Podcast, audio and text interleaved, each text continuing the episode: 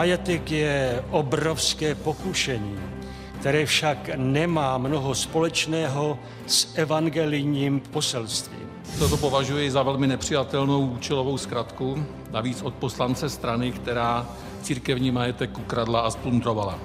Předvánoční dárek. Církevní restituce v Českém parlamentu.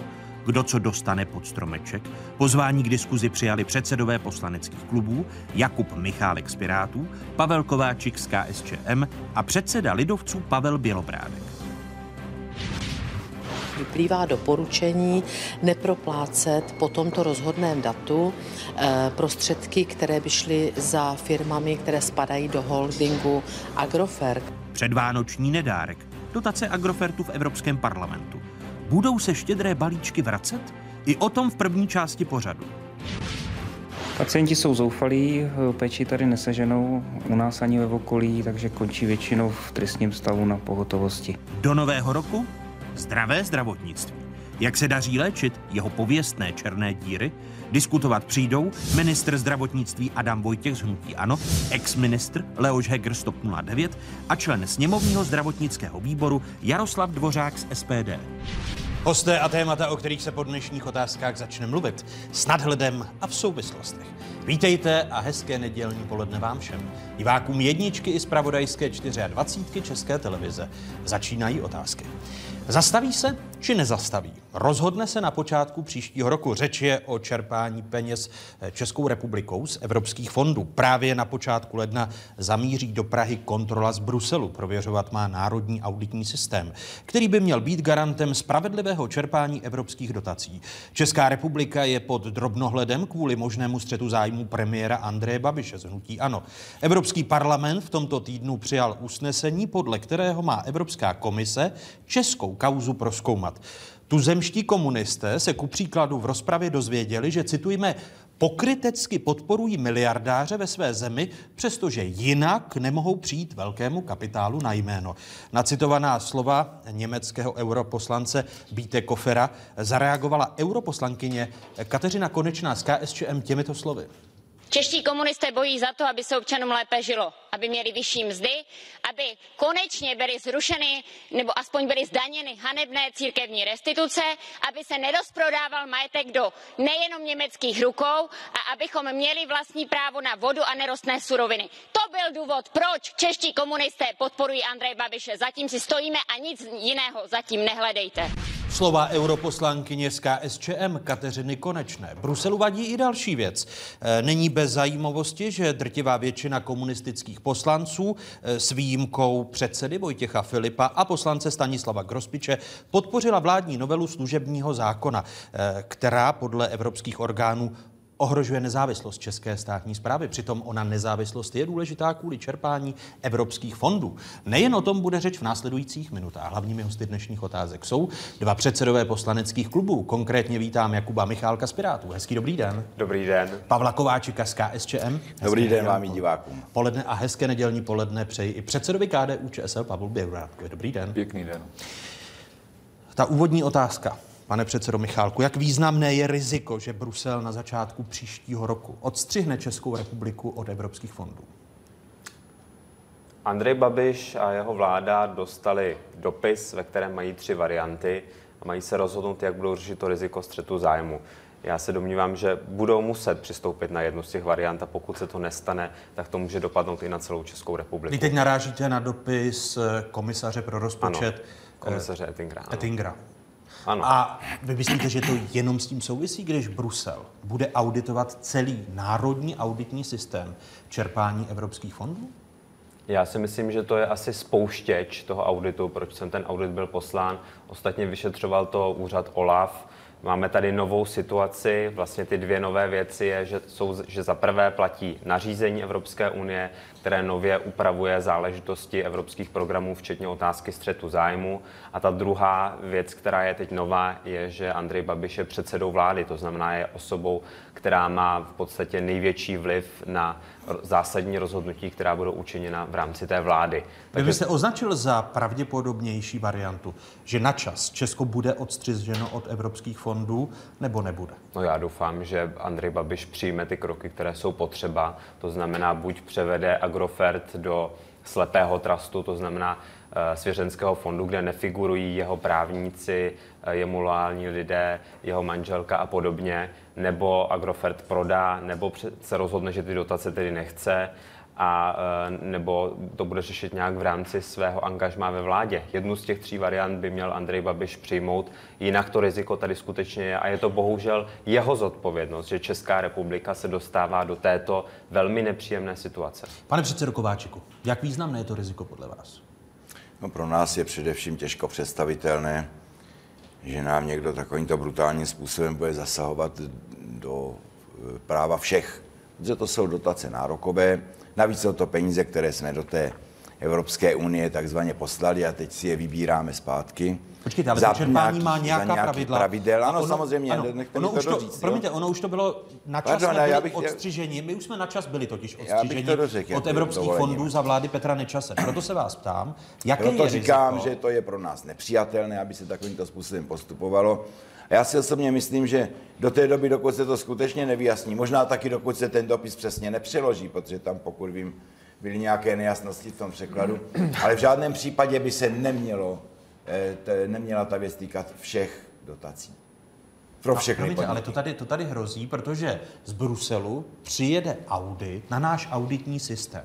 Jak zkrátka... Náš, náš auditní no. systém je podle mého soudu kvalitní, eh, dobrý, má svoje vnitřní kontrolní mechanismy, eh, systém vyplácení dotací já si nemyslím, že by to mělo být nějakým způsobem komentováno dramaticky dokud ta věc nepřijde. A až ta věc přijde, budeme se bránit a jsou, doufám, alespoň spravedlivé v evropském prostoru mechanizmy, které umožní se efektivně a účinně bránit. Že to nebude pouze politický klase, kterým se nad Českou republikou bude mávat jenom proto, že někdo vyhrál volby a, a že, že je nějaká vládní sestava, zatím ten dojem někdy mám. Ale co je důležité, jsou to peníze, které z České republiky odešly do Bruselu a my je za stanovených podmínek čerpáme zpátky. Promiň, k nám, přich- k nám přichází ale větší částka peněz, než kterou posíláme do Bruselu, eh, abychom zůstali Není to zas až tak významné, nejsme už dávno, nejsme tak, tak velmi čistými příjemci, jako jsme byli Stále ještě jsme významnými čistými příjemci, pane, Tak velmi pane to zase není, jsme, eh,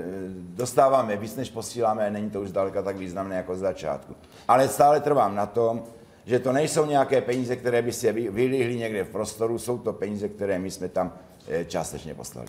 Eh, také nemáte pochybnosti o českém auditním systému, když, a teď se ptám, zda je to schoda náhod, eh, v tomto týdnu rezignovala ředitelka odboru auditu na ministerstvu financí Lucie Veselá, která na ministerstvu financí působila čtyři roky. Předtím byla oddělení realizace interního auditu státního zemědělského a intervenčního fondu a e, z funkce odchází k 14. lednu a zrovna v tom čase přijedou do České republiky eh, právě lidé z Bruselu, z toho auditního tak systému. Dovolte mi jít od konkrétního k obecným. Jsou to tři zásadní věci. Já jsem byl shodou okolností tento týden v Bruselu na jednání špiček Evropské lidové strany, kde mimo jiné sedí předseda Evropské komise a někteří eurokomisaři, včetně pánu Katajnena nebo Hána. Já jsem se na to ptal, jak to vlastně bylo s tím výrokem pana euro, eurokomisaře eh, eh, Gintra Ettingera. Eh, potom jsem dostal i vyjádření přímo z jeho, z jeho kabinetu. Tím, tí, ta jeho slova, která byla vyřčena, tak asi nebyla úplně nejšťastněji a ty výklady se skutečně různily. Nicméně bylo Teď to mluvíte o slovech, zda je zastaveno Eh, kompletně pro celou, čerpání pro, celou republiku, pro Českou republiku nebo pro, nebo pro Agrofert. Takže to je ten jejich výklad přímo z kabinetu je, že se to týká pouze Agrofertu. To ovšem, to je věc první. Druhá věc je ten audit, který má přijít na, na začátku, na, ledna. Na začátku ledna, který se týká celé České republiky. A když vidíme, eh, jak, eh, jaké jsou poměry na Ministerstvu pro místní rozvoj, a to po celých pět let, vlastně, které, kdy tam má svého ministra hnutí ANO, tak já samozřejmě tu obavu mám, protože když vidíte, že teď dochází i v rámci eh, české české policie vyšetřování na Ministerstvu pro místní rozvoj, tak samozřejmě nemůžeme být úplně klidní. Eh, já doufám, že těch eh, nakonec, aby to bylo ve prospěch České republiky, že se nakonec ukáže, že všechno fungovalo dobře, ale úplně eh, klidný samozřejmě nejsem. Jinými slovy, ty pochybnosti, že odchází ředitelka odboru auditu na ministerstvu financí, že policie vyšetřuje zakázky na ministerstvu pro místní rozvoj, tak všechny tyto věci, plus služební zákon, o kterém budeme se bavit. Že odešel, že odešel šéf eh, generální inspekce policejních sborů, že se mění policejní prezident a tak to bychom mohli pokračovat. Těch náhod je až příliš. Nechci být paranoidní na druhou stranu. A vy myslíte, že to vše tím, přispívá k tomu, že Česká republika si to dáváte, může mít problém s Evropskou Když si to dáváte do souvislosti i se změnou zákona o státní službě, kdy se vyhazují skuteční odborníci, kteří evidentně ušetřili tomuhle státu stovky milionů korun, Eh, lidé, kteří mají vynikající kvalifikaci jen proto, že tam potřebují místo pro někoho jiného, nebo jsou ti lidé nepohodlní, tak samozřejmě to neplní eh, úplně eh, moje představy a mám samozřejmě z toho určité obavy. To, co je potřeba říct, tak Česká republika je čistým příjemcem, my tam samozřejmě peníze posíláme, ale neadekvátně více jich dostáváme.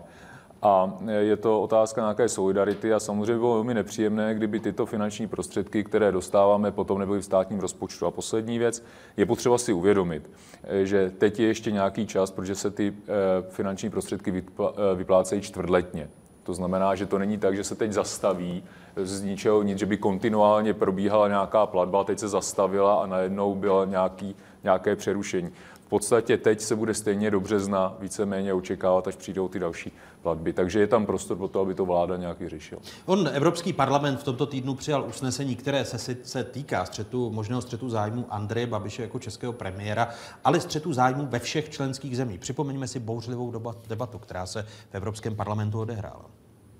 Und auch äh, Interessenkonflikt nicht ausgeräumt äh, worden ist. Äh, keiner Leihabsicht haben, um Mittel auszufolgern dass wir mit wachsender Besorgnis in der Haushaltskontrolle die Entwicklung in der Tschechischen Republik verfolgen. Diese Zahlungen wuchsen von 42 Millionen Euro auf 82 Millionen Euro. Es gibt in Deutschland ein Sprichwort, ein schönes Lied, an der Quelle saß der Knabe. Burgers willen niet dat hun politieke leiders de Europese Unie aanzien als een ATM-machine, als een cashautomaat waar men zomaar geld kan wegnemen, waar men zaken en politieke vrienden zomaar zich laat verrijken und sagen mit Shakespeare ist es auch Wahnsinn, hat es doch Methode. Wenn die tschechischen Kommunisten in heuchlerischer Art einen Milliardär in ihrem Land verteidigen, The conflict of interest of Prime Minister Babiš cannot be ignored any longer il premier ceco babis risulta essere il controllore di fatto del gruppo agrofert la stessa compagnia controlla anche mafra editore di due dei giornali più letti della repubblica ceca estendendo quindi il conflitto, di interesse anche ai media. Otázka pro Jakuba Michálka. Eh, je podle vás na místě se obávat o stav státní zprávy v souvislosti s tím auditem, nebo platí to, co říkal pan předseda Kováčik, že ten auditní systém v Česku funguje bez problémů? No, ne, tak já tomhle tomu úplně nevěřím. Já jsem byl, minimálně jsem byl pražský zastupitel, tak jsem byl ve výboru, který měl na starosti rozdělování evropských fondů. A e, byť se tam tedy e, všichni snažili, aby to bylo administrativně všechno v pořádku, tak jsem si pořád kladl otázku, jestli tedy opravdu ty peníze jdou na ty správné věci, které bychom měli z evropských peněz podporovat. Já si myslím, že když se podíváme na to, že se z toho teda podporují věci typu hotel Čapí hnízdo, kde ještě navíc e, došlo tedy k podezření, že tam je propojení s Andrejem Babišem, tak bychom všichni měli být předběžně opatrní. A Jestli to může mít ty důsledky na celou Českou republiku, tak je to věc, kterou by Andrej Babiš měl vyřešit velmi rychle. A to je to, na co my apelujeme. Vy ale stále jenom to točíte na Andrej Babišovi. Nemyslíte, že tady jsou i systémové věci, které se týkají ministerstva eh, financí, jestliže eh, ke 14. lednu odchází ředitelka odboru auditu Lucie Veselá, která na ministerstvu financí působila čtyři roky. Předtím byla ve státním zemědělském a intervenčním. Já vám to řeknu asi takhle. My jsme měli, uh, Andrej Babiš měl náměstka Lukáše Wagenknechta. Lukáš Wagenknecht skutečně dělal audit, který se týkal i evropských peněz. Upozornil na to, že na ministerstvu pro místní rozvoj dochází k nesrovnalostem, uh, že tam je ten takzvaný systém elektronický na dotace NEN, který stál obrovské množství peněz Lukáš Wagenknecht na to upozornil a Andrej Babiš ho vyhodil. Takže takovýmhle způsobem se zachází s lidmi, kteří upozorňují na nějaké nesrovnalosti v tom auditním systému. Takže jestli pan kolega Kováčik věří tomu systému, že ho máme výborně nastavený, že to dokonale funguje, tak já se s tímto stotožnit nemohu. Pane předsedo Kováčiku? Já jsem neřekl, že funguje bez problému. Já jsem řekl, že existují vnitřní kontrolní mechanismy, které by měly zachytit ty zásadní věci, ale chci se zeptat, tady je po několikáté zmíněn jako silný argument ta otázka odchodu paní Lucie Veselé z ministerstva financí, zeptali jste se jí, proč skutečně odchází? Jako, nebo to jenom tak jako ze vzduchu taháme argument, když se nám hodí? Ne, já se, vás, promiňte, já se, pane Moravče. To je, to je jasný fakt, že odchází. To je jasný já se, fakt, já, já, já, já se, se ptám, zeptali, proč promiňte, skutečně odchází. Já se jenom ptám, jestli vám přijde, že to je náhoda, že zrovna na začátku ledna, kdy sem přijdou eh, odborníci zkoumat národní auditní systém, tak náhodou po čtyřech letech odchází z ministerstva Otázka financí. je, co, co bylo dřív, jestli slepice nebo vejci, jestli paní Veselá odešla dřív, nebo dala Takže vás to neznepokojuje, nemáme... Ale mm, Moje otázka směřuje k tomu, jestli u ní přímo jste si ověřili, proč skutečně odchází, aby to mohlo být bráno jako argument. Já jsem jenom položil otázku. Já jestli, na ní, já na ní odpovídám. Jestli ta, já na ní jestli ta souvislost je podle Může vás, být, že ano. čtyři roky někdo působí na ministerstvu financí, eh, vede odbor auditu, a po čtyřech letech odchází v čase a oznámí rezignaci v týdnu, kdy Brusel sem na počátku ledna posílá Já kontrolu. jenom říkám, že to může a nemusí být argument, ale pokud se to neověřilo přímo u ní, tak ten argument postrádá tu sílu, kterou byste možná chtěli, aby měl. No podívejte, z eh, ministerstva financí, a dostaneme se to u, u, k církevním restitucím, eh, se na odpovědi ku příkladu rezignační dopis a podobně čeká víc než 60 nebo no. zhruba 60 dnů. Takže eh, já jenom nespekuluji, proč odchází. Já se ptám, jestli ty souvislosti podle vás nejsou e, zajímavé. Což je zatím možná, e, možné vidět i spekulaci, proč vlastně odchází. Tak ale jak bude já nespekuluji, já se vás jenom ptám, jestli, a já říkám, že to až může, sem přijede kontrola říkám, z Bruselu... Že to může a nemusí mít souvislost, že to může být náhoda a že pokud se, jste se jí ani nezeptali, proč vlastně odchází, tak pro, pro mě to postrádá tu sílu. Takže ten fakt není důležitý, proč pro mě odchází. Zatím, pro mě zatím to, že to odchází a oznámí rezignaci v tom týdnu, to, to, to pro vás vůbec není argument. Jako může to být argument, a jenom říkám, jak silný ten argument je. Pokud jsme se jí ani nezeptali, tak jako je to jenom poloviční síla. Uznejte, je to, že to není ano, tak já vám určitě nebudu dělat soudce. Každopádně eh, ta zkušenost, kterou máme my, a já jsem se s některými vysoce postavenými úředníky nebo i mm, eh, šéfy některých významných organizací bavil. Oni říkali, my jsme byli postaveni před hotovou věc, buď odejdeme sami a veřejně budeme říkat, že odcházíme na vlastní žádost, nebo budeme nějakým způsobem ostrakizováni nebo pomlouvání v médiích a protože třeba máme malé děti, žijeme na malém městě nebo nechceme mít problémy, tak prostě odejdou. Takže veřejně vám určitě každý neřekne ty důvody, které tam jsou. Já se ptám jenom na ten fakt, pan předseda Kováčik chápu, že se to snaží a... Eh, posunout významově, jenom se ptám na ten fakt, že se to je stane to, v týdnu, to kdy Brusel oznámí kontrolu já vám, já už jsem na to, Já už jsem na to jednou odpovídal, že to souvisí s dalšími odchody, z nichž eh, některé evidentně jsou uh, deklarovány jako dobrovolné a dobrovolné nejsou. Já bych bych ještě zareagoval krátce na, na NEN. Tento nástroj, eh, já jsem ho zažil jako eh, člen vlády, kdy vlastně Ministerstvo pro místní rozvoj se snažilo natlačit všechny, všechna ostatní ministerstva, aby ho používali, přitom to bylo nefunkční, ty lidi to tam dávali mi namáhavě, museli tam přepisovat, nefungovalo to. To znamená, tady určitě nemáme nástroj, který splňuje to, co jsme všichni očekávali.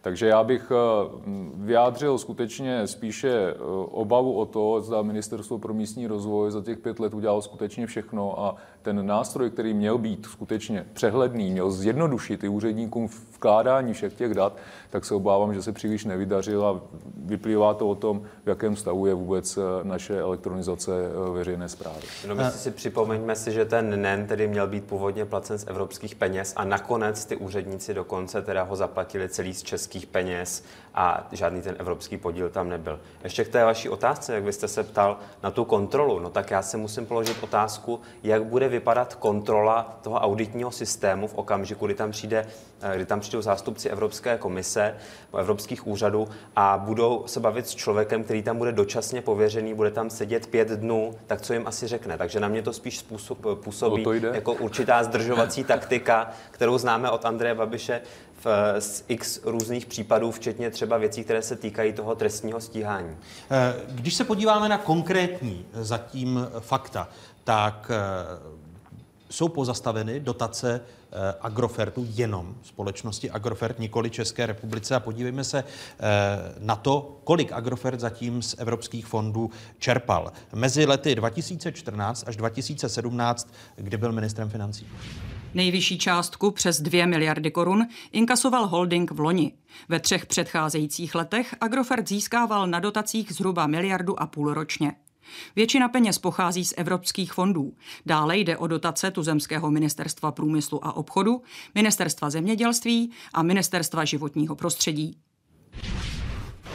Eh, Doplňme tedy, že do České republiky také odešel už zmiňovaný dopis eh, Evropského komisaře pro rozpočet Gintra eh, Ettingera, který navrhuje tři kroky Andrej Babišovi. Buď odstřihnout se od Agrofertu, nebo Agrofert přestane brát evropské dotace, nebo premiér přestane jako politik zasahovat do všech rozhodnutí spojených s dotacemi a k tomu se majetkově svlékne. Myslíte si, že Andrej Babiš stihne do poloviny ledna tyto kroky učinit? Nebo jeden z těch kroků, aby vyhověl eh, komisaři pro rozpočet? Když se chce, tak to jde. Třeba Marian Jurečka jako člen vlády jasně řekl ještě před svým vstupem, že jeho rodina nebude, jeho eh, podnikání nebude brát žádné dotace, takže nebere zelenou naftu, nic z evropských peněz, prostě z toho důvodu, aby tam nebyl ani náznak toho, že tam může jít o nějaký střed zájmu a já myslím, že to je správné.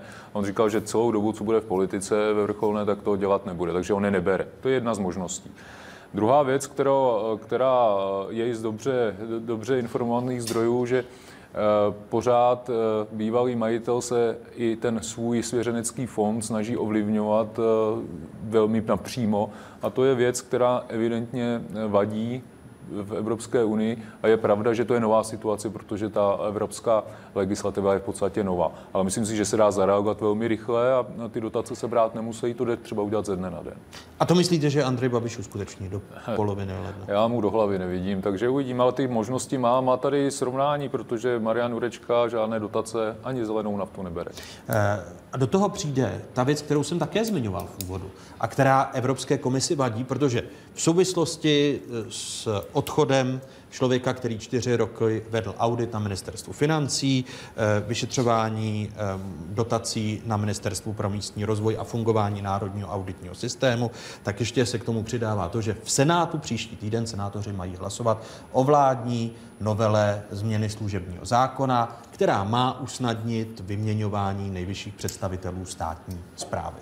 Eh, Bude tento fakt podle vás hrát také roli ve zvýšení toho rizika pro Českou republiku, že může být odstřiženo od evropských fondů, pane předsedo Kováčku? Tak zajisté chce psa být hůl, si vždycky najde, toto je velmi příhodná hůl, ale z druhé strany... No ale kdo nechce holedávat, nemusí. Víte, to je právě, no to je právě to, že kdo nechce holedávat, nemusí, ale My dáváme zjevně holí dost. Evidentně na naše, hole se, na naše hlavy se holí dává dost, abych to tak řekl. My si dáváme. Hodně, ale to není tak důležité. Důležité je, že ono tak, každá hůl má dva konce. A tím druhým koncem, proč se třeba řeší ten služební zákon, znovu mimochodem my jsme ten, co dosud platí, nepodpořili, právě proto, že místo, aby eh, zkvalitnil státní stav, zprávu, tak tam zabetonoval to, co tam bylo dosud. Podle našeho názoru to tak skutečně bylo. A tady se to trošičku uvolňuje, aby ten, kdo skutečně, bych řekl, přišel na to místo, zjistil, že to má takzvaně na doživotí a přestal se chovat jako z péči řádného hospodáře nebo, nebo záhadně se v něm našla taková ta nemoc, která je nazvána leností nebo lemritidou, akutní či, či, či mm, e, nějakou dlouhodobější, tak aby prostě byl nějaký nástroj, to místo obsadit kvalitnějším člověkem. Mohu se zeptat, když jsme neměli služební, Samozřejmě promiňte, výběrový- můžete mi odpovědět na otázku, když tady řeknete jedno tvrzení, zákon, když jsme neměli služební zákon, politicky, přišla. takže, takže jsme měli skvělou státní zprávu bez lemroizace, nebo jak to, nazýváte? Ale, v každé čtyři roky se měnila vládní garnitura a vymetly se z těch e, úřadů i, i uklízečky, pokud je tam náhodou předchozí vláda instalovala. Čili to byl, to byl opačný extrém. A my potřebujeme, nebo byli bychom rádi, aby Česká republika měla takový stav, kde lidé, kteří skutečně dobře pracují, tak měli jakousi jistotu, že tu práci mohou vykonávat dál a že není snadné je s příchodem nového ministra vymést úplně a zase z druhé strany abychom měli jistotu, že ten, kdo nepracuje, jak má, tak aby mohl být vyměněn. A to si myslím, že, že je legitimní sná. Jestli tento nový zákon, který mimochodem já jsem třeba také podpořil, protože pořád mě připravil lepší než ten dosavadní, jestli bude, nebude fungovat, nebo nebude fungovat, je druhá věc. Takže až se, k vám vrátí ze sen, až se k vám vrátí ze Senátu upravený zákon, tak si budete trvat na A původní až se k nám vrátí ze Senátu, my z pravidla nehlasováváme jinak, než, než když e, ta věc odcházela do Senátu, či s vysokou pravděpodobností je podpoříme znovu. Protože u vás, zmiňoval jsem v úvodu, to byli dva poslanci, předseda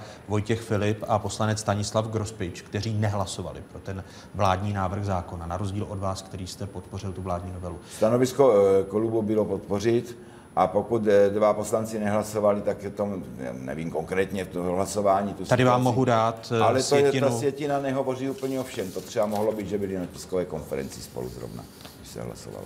Ale nehlasovali pro ten, tak předpokládám, že ten zákon je důležitý. Asi tady hlasování 105. Já to vím, já to Pane vím. předsedo Michálku, jak by se měla sněmovna zařídit v této situaci, kdy eh, právě do České republiky kontrola Národního auditního systému a v Senátu i ve sněmovně bude znovu diskuze o služebním zákonu?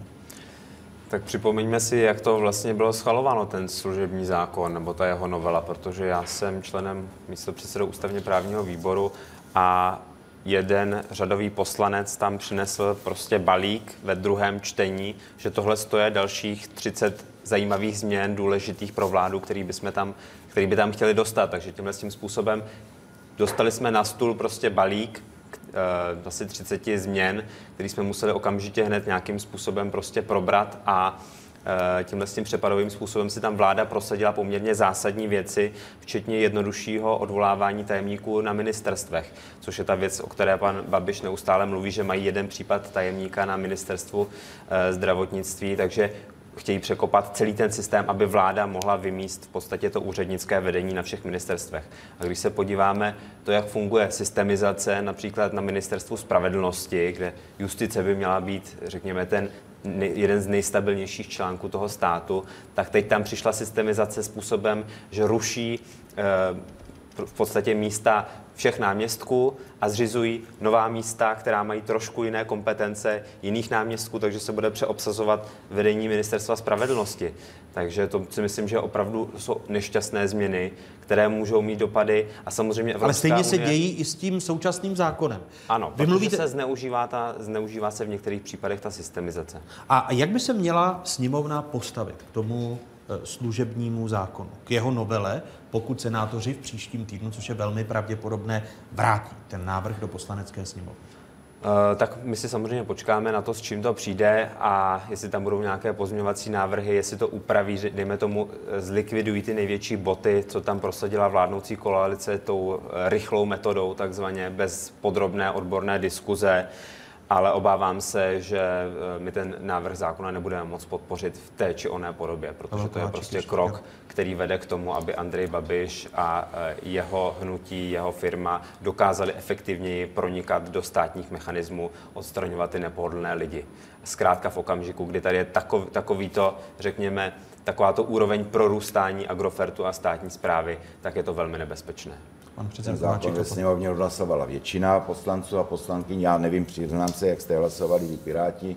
Piráti ale- hlasovali proti. Komunistická většina. Každý, pardon, komunisté mají 15 poslanců a poslankyň, to zdaleka netvoří většinou ve 200 členem parlamentu. a e, zatím v tomto volebním období ani tvořit nebude. A možná to byla většina, která měla tento názor, ale byla to demokratická většina. Demokratickým hlasováním, žádným násilným nebo nějakým takovým. Byla to Nej- SPD, Č, ČSSD a to částečně, protože eh, někteří se nepřihlásili k hlasování, jako například pan poslanec Foldina, eh, pak Hnutí Ano a eh, KSČM. odůvodněné změny ze Senátu, a já nevím, jaké změny tam chtějí dát, tak samozřejmě projednáme, budeme o nich uvažovat, nejsme zaslepení, ale co se týká toho celkového přístupu, tak eh, ten neměníme. Pokud snad došlo k nějakým chybám, ale já tomu moc nevěřím, že by to byla nějaká chyba nebo nějaká schválnost, tak, tak eh, jsme schopni změnit stanovisko, ale ten hlavní, ten hlavní tak na tu branku tam zůstane u nás. Pavel eh, Bělobrádek a jeho Dovolte mi vrátit se ještě při schvalování zákona na začátku, v tom minulém období. Eh, Připomeňme si, že tehdy opozice dělala tzv. obstrukce, dlouhodobě mluvila, to znamená, při, připomeňme si, jak složité to přijímání bylo. Jen dodám, že to byla vláda, kde vy jste byl vicepremiér. Eh, Nakonec vznikl kompromis, který já neváhám nazvat určitým paskvilem, ale přistoupili jsme na něj proto, aby ten zákon prošel vůbec, protože opozice skutečně, obzvlášť pravicová, skutečně bojkotovala to projednávání a byla zásadně proti a nakonec si vlastně jako jedinou podmínku zásadní dala, že nebude eh, vlastně ten super úředník, jak jsem mu říkal, a vznikl náměstek na ministerstvu vnitra. Eh, Říkali jsme dobře, uvidíme, jak bude zákon fungovat a pak se může změnit. Ukázalo se přesně, co tady padlo, že díky systemizaci, účelovou systemizací dostanete kohokoliv z jakékoliv funkce. To znamená, jsme v situaci, že už dneska ten původní zákon je v podstatě obcházen. A zcela účelově jsou vyhazováni lidi. Někteří byli i měsíce tak- takzvaně na překážkách. Na čekačce. Pla, platilo se jim celý plat, oni byli doma. Prostě jen proto, že byli ne, ne, ne, nevhodní, jako včetně Ondřeje Závodského, který byl oceněn nadačním fondem boje proti korupci a dalších náměstků, kteří byli prostě vyhozeni buď z osobních důvodů nebo z politických důvodů, nikoli z od- důvodů odborných. A dokonce se stalo, že eh, jeden náměstek byl takto vytěsněn, šel do konkurzu, opět vyhrál ten konkurs. A když se to zjistilo, protože tehdejší státní tajemník asi nedostal správný, správné eh, noty, no tak ten státní tajemník je problémem. To znamená, jsme Teď mluvíte skutečně- o kterém náměstkovi? Eh, je to náměstek na ministerstvu zdravotnictví právě. To znamená, to jsou věci, které se dostávají do absurdních situací, kdy naopak už ten současný zákon je obcházen a to velmi tvrdě a lidem říkám, proti mít mám nic nemáme, nemáme s vámi žádný problém, ale je potřeba uvolnit místo pro někoho jiného, uděláme systemizaci, toho člověka vytěsníte a uděláte jak přesně... Jinými slovy, tedy souhlasíte se slovy Jakuba Michálka? Samozřejmě, tak to je a mám s tím být- osobní zkušenost, protože takhle, jak to funguje, tak je to normální čistka. A to, co přichází teďka jako novela, tak to má ještě zlegitimizovat a ještě usnadnit. Místo, abychom skutečně chránili lidi proti tomu, aby byli na základě osobních, po případě politických eh, názorů jejich eh, politických nebo ministerů vyhazováni, tak si by se měli chránit. Promiňte, tak co s tím udělat? Co s tím můžete udělat vy, politici, Můžu jestliže vy mluvíte o, o čistce? Může, můžeme zásadním způsobem odmítnout tyhle změny, protože ty jdou ještě dál. A naopak upravit ten zákon proto, aby nebyl takto děravý, protože systemizace, a to je potřeba říct, že to je taky odpovědnost eh, náměstka na ministerstvu vnitra pro státní službu, který tyto systemizace v podstatě posvěcuje. A pro mě to hluboké zklamání, protože kdyby měli nějakou odbornou e, logiku, tak to bych pochopil, ale to znamená, že v zásadě na všech ministerstvech to pořád bylo nastaveno špatně. A to mi Pro vás je tedy hluboké zklamání z pana Postráneckého. Ano, protože pokud on s jeho posvěcením dochází k těmto účelovým systemizacím na jednotlivých ministerstvech a vyhazují se lidi bez ohledu na jejich kvalitu, tak je to zcela proti smyslu zákona o státní službě. A já jsem byl státní úředník spoustu let, už když jsem nastupoval v roce 2001 jako úředník, tak se hovořilo o tomto zákonu právě proto, že měl chránit eh, ty kvalitní. A to nebylo o tom, že... Jinými to, slovy, pan Postránecký už není podle vás eh, bariérou pro... Není, podle mého soudu není. Jakube Michálku a pak pan předseda Kováčik. Eh, Nechci říkat takhle odsuzující přísné soudy od stolu, musel bych si prostudovat celou tu věc. Pan Kováčik? Já budu trošku provokativní. Tak ministr by měl šanci zvolit si svůj tým. Ta novela mu tu šanci aspoň částečně dává. A vy napadáte, pane kolego, i vy, pane kolego, eh, že to je z politických, osobních nebo jakýchkoliv důvodů. A já tvrdím o tom, že z věcných důvodů musí mít také tu šanci ten svůj tým skorigovat, poupravit si a tak podobně. Protože je to potom ministr, při kterémkoliv pochybení jemu vlítne domů policie jako třeba naposledy u kolegyně ministrně Dostálové, kde bylo evidentní pochybení nebo možné pochybení podřízených, ale ministr je ten, který nese tu odpovědnost. Tak má taky mít šanci si ten tým nějakým způsobem modifikovat. Promiň, promiňte, to, je, ale- to je jenom tak, ale- jako ale já říkám, že budu provokativní Pa- pa- trošku, pa- ale, ne, je to klidně- i- klidně provokujte, Je to ale- i tahle ta poloha věci, která musí být brána v úvahu. Není to jenom to, že se mi nelíbí ten náměstek, protože pochází z jiné strany, nebo že se mi nelíbí ten náměstek, protože odmítl plnit nějaké moje politické či nějaké moje Pane předsedo Kováčiku, ale pak nechápu, pokyny. když Andrej Babiš zakládal hnutí ANO v roce 2011, kritizoval, Tak to bylo že nám... protikorupční étos, to si pamatujeme všichni velmi Ano, dobře. a teď už to zase neplatí. To znamená, eh, podle vás je dobré opět se vrátit, a přitom i dnes podle stávajícího služebního zákona existuje funkce politických náměstků, takže může si ten člověk, rozumějme ministr, přivést svého, svého náměstka, ale předtím v roce 2011 to vadilo. A proto se přijímal služební zákon. A teď už to nevadí. To znamená, máme jako veřejnost a daňoví poplatníci přistoupit na to, že pravidla hry jsou určována tím, kdo zrovna píská, protože je ve vládě. Tak pamatujeme si Nemůžete mi hromady to, pozměňovacích jestli návrhů. na to si máme Například to zvyknout? Polánkův batoh, těch, těchto těch návrhů bylo tuším 59 eh, v jednom eh, přílepku, eh, kde si také pravidla hry určoval ten, kdo zrovna vládl. A tehdy to snad nevadilo. Ale tehdy ne, to tehdy se to kritizovalo. Eh, Tehdy se to jako kritizovalo. To znamená, že měřme všem stejným metrem. Ministr je zodpovědný, pan eh, předseda Bělobrádek byl ministrem, měl šanci si, nebo měl mít šanci si eh, svůj tým vést a modifikovat a přivést si, koho potřeboval. Jestli bylo nebo nebylo naplněno, já nevím, já nikdy státním úředníkem nebyl, ani ministrem nebyl, ani snad nebudu, takže toto neumím posoudit, ale mám pocit, že takto by to mělo být. Aby mohl ten ministr nést plnou odpovědnost, ten předseda vlády nést plnou odpovědnost, musí mít také šanci nějakou personální politiku dělat. Takže se máme vrátit zase jenom k politickým náměstkům. Ne, to v žádném případě. No tak promiňte, Odbornost- ale tak na, na straně, promiňte, na straně jedné, především vy, přece. promiňte, pane předsedo, vy vždy, vždy na straně jedné něco řeknete, pak když z té vaší logiky vzejde to, že mají být političtí náměstci, jak to popřete. Ale já jsem tak, neřekl, že mají být političtí náměstci. No tak já dnes- jsem to přece ne, já jsem dnes řekl, tam- že ministr má mít šanci si zvolit svůj To dnes tým. má podle služebního zákona. Má v pozici politického náměstka. Předtím političtí náměstci vadili, že to byly trafiky. Tak se vás ptám, promiňte, bývá se vás na to, z jiné politické strany. tak se vás ptám, jaká, jaká je principiální ukotvenost v této věci KSČM? Mají Principiální ukotvenost je, že odbornost především, že si má mít minister zvolit svůj, možnost zvolit svůj tým, aby tu práci mohl odvádět na tom rezortu co nejlépe. A pokud mu v tom brání někdo, kdo nepracuje jak má, nech má šanci ten minister, pravda ne jen tak jako eh, z fleku ho vykopnout, ale nech má šanci mít takový služební zákon, aby měl možnost ho nějakým procesem vyměnit. To přece na tom není nic zlého. Jaký tedy princip? Eh, Tak eh, já jsem byl členem vlády, ale nebyl jsem ministr. To jen eh, ním jsem nebyl nikdy jmenován. To jen na to. Samozřejmě, že si má přivést člen vlády svoje lidi, ale má se přinést do toho kabinetu. A ne, že vyhází ty lidi v daleko širším odborném, odborném kurzu. Já jsem tam to takhle nedělal, protože to bylo trošku v jiné situaci na úřadu vlády, ale to k tomu nepatří.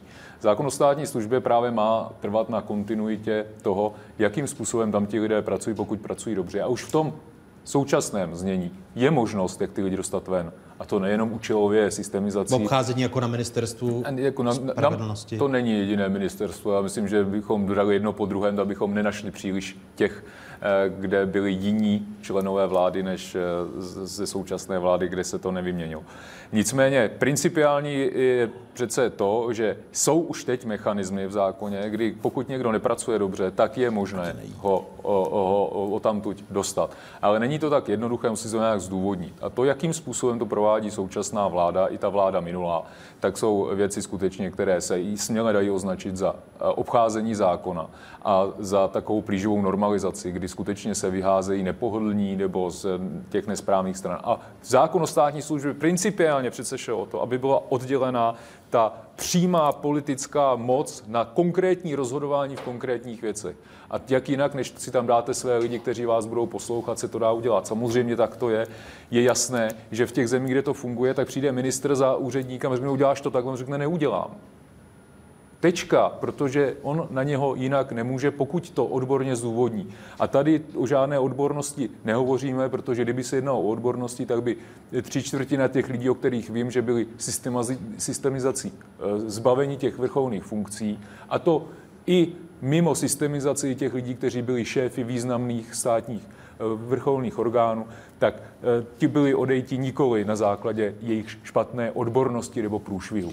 Stručná reakce Jakuba Michálka. Já Přejdem k jinému Taky od pana kolega Kovačika to na mě působí tak, že opravdu nerozlišuje to, že ten tým, který si ministr přivádí, tak ten, řekněme, politický zahrnuje možná politického náměstka, možná pár lidí v kabinetu, ale určitě nezahrnuje tajemníka, který je součástí toho úřadu v tom právě jde přeci o to oddělení politické části a odborné úřednické části, tak aby nedocházelo každé čtyři roky k výměně úřednického aparátu a tudíž v podstatě destabilizaci toho úřadu. Už, asi už jsme v jiné době, pane předsedo. Tam, kde to, uh, tam, kde to zvyk, funguje, si. důvodu, ale tam, kde to nefunguje, musí mít přece ten šéf toho úřadu nebo ten minister musí mít přece nějakou šanci ale to změnit. Má On má už v současném zákoně. V současném zákoně jsou mechanismy, jak se takových lidí zbavit. Ať, protože to už jsem tady namítal, ať, ať se necyklíme. Pojďme dál. Eh, v sobotu KSČM eh, na svém jednání doporučila poslancům strany podpořit ve středu v poslanecké sněmovně návrh státního rozpočtu na příští rok,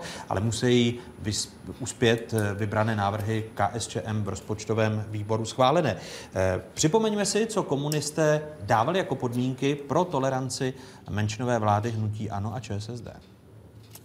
Jde o růst minimální mzdy, valorizaci důchodů, ochranu přírodních zdrojů před scizením do zahraničí, zvýšení podílu veřejného sektoru v hospodaření s vodou a zdanění církevních restitucí. Komunisté trvají také na tom, aby vláda zabránila dalšímu růstu cen bydlení a podporovala výstavbu obecních bytů. Dalším požadavkem je udržení kvalitní a dostupné zdravotní péče bez zvyšování spoluúčasti pacientů. Tolik tedy podmínky KSČM pro podporu a toleranci vlády.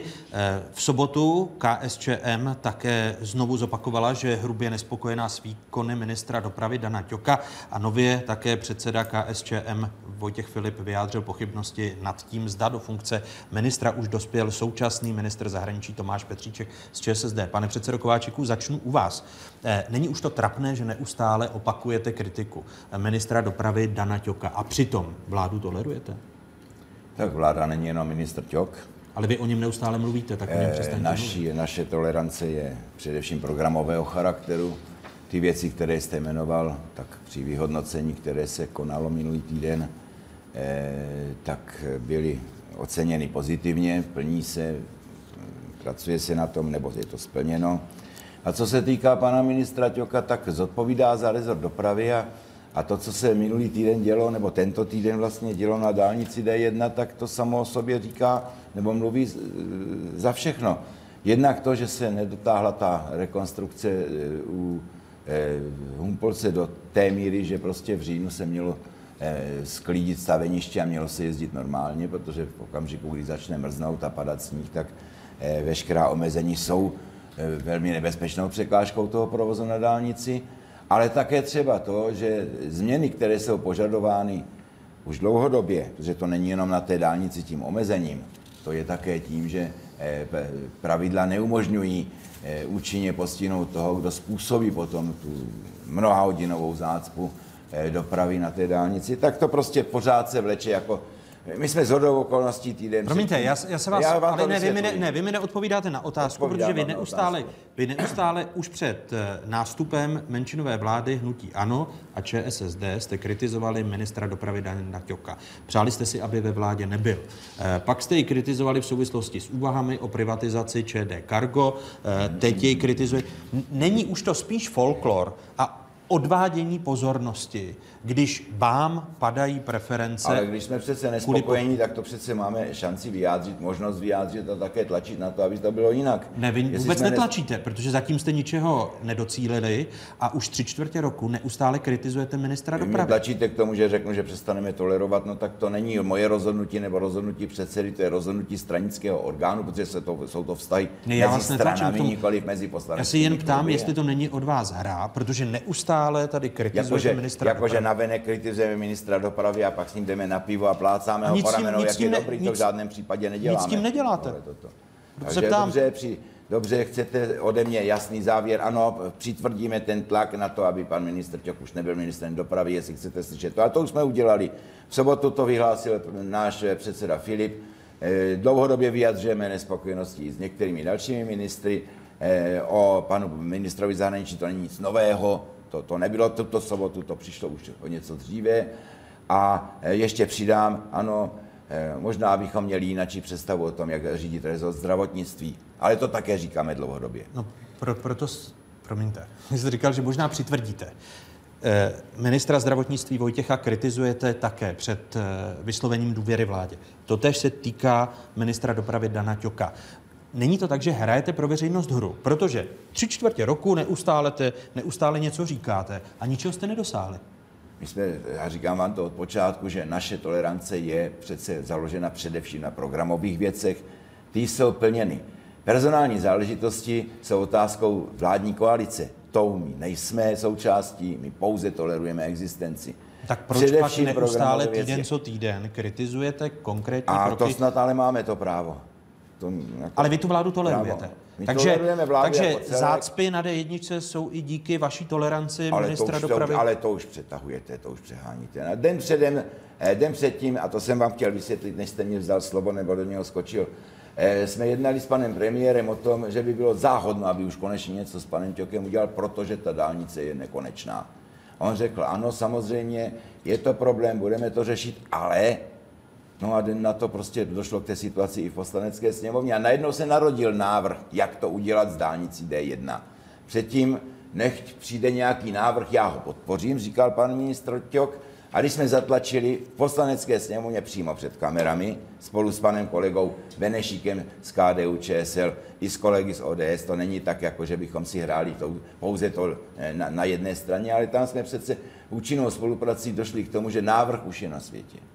A to podle mě ta, to věcné řešení je daleko důležitější, než to, že se o tom budeme rok bavit a pak stejně nebude nic. No, když se podíváme na to, jak se rozčiloval právě kvůli dění na D1 v tomto týdnu hejtman kraje Vysočina eh, Jiří Běhounek, tak eh, po středečním silném sněžení, kdy eh, dálnici D1 zablokovali kamiony právě kvůli nedokončeným stavebním pracem, tak padala i tato slova. Je to marnost, marnost, marnost těm, kteří tady žijí a ani té zkušenosti a vzpomeňte si, kolik už tam těchto těch záležitostí bylo, na to nikdo neslyší. Vyzývá ministra Ťoka, aby se tomu věnoval naprosto jednoznačně a na s plnou silou, protože může v současné době, kdy stavební práce jsou zastaveny, upravit toto tak, aby tam byly dva průjezdné pruhy. A tak se bude přijímat zákon, zjevně, protože hnutí ANO po kalamitě na D1 v tomto týdnu přichází s tím, že chce eh, trvalý zákaz eh, předjíždění kamionů. Eh, To znamená, aby kamiony vůbec nemohly do rychlého pruhu. Je to systémové řešení, že se bude měnit zákon? Jakube Michálku. Tak urč- určitě nikoliv. Já jsem slyšel takový dobrý vtip. Víte, co je to ředitelství silnic a dálnic? Ři- ředitelství silnic a dálnic. Aha. Takže To je ale realita, mě to nepřijde jako vtip. v Ano, možná, že to je realita a tím pádem tím spíš by to měli řešit. Ale my máme, pokud jde o rozpočet, o kterém jsme se bavili, tak my máme trošku jiné priority. Naším cílem je, aby se zprůhlednil státní rozpočet, takže my budeme navrhovat, tak jako jsme to navrhovali minulý rok, aby každá faktura byla prostě dohledatelná ze státního roz- rozpočtu, která je placená, aby byl takzvaný rozklikávací rozpočet státu.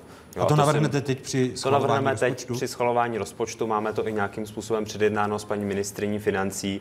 A to si myslím, že kdyby se ukázalo, za co stát utrácí peníze a v jaké kvalitě potom dostává ty služby, včetně oprav, záruk silnic nebo dálnic v tomto případě, tak by se řada věcí v tomto státě vyjasnila. Pak samozřejmě máme i nějaké další věci, které nám vadí na tom rozpočtu. Typicky spozdilo se, spozdily se platy učitelů, který jsou potřeba, aby se reformoval náš vzdělá- vzdělávací systém.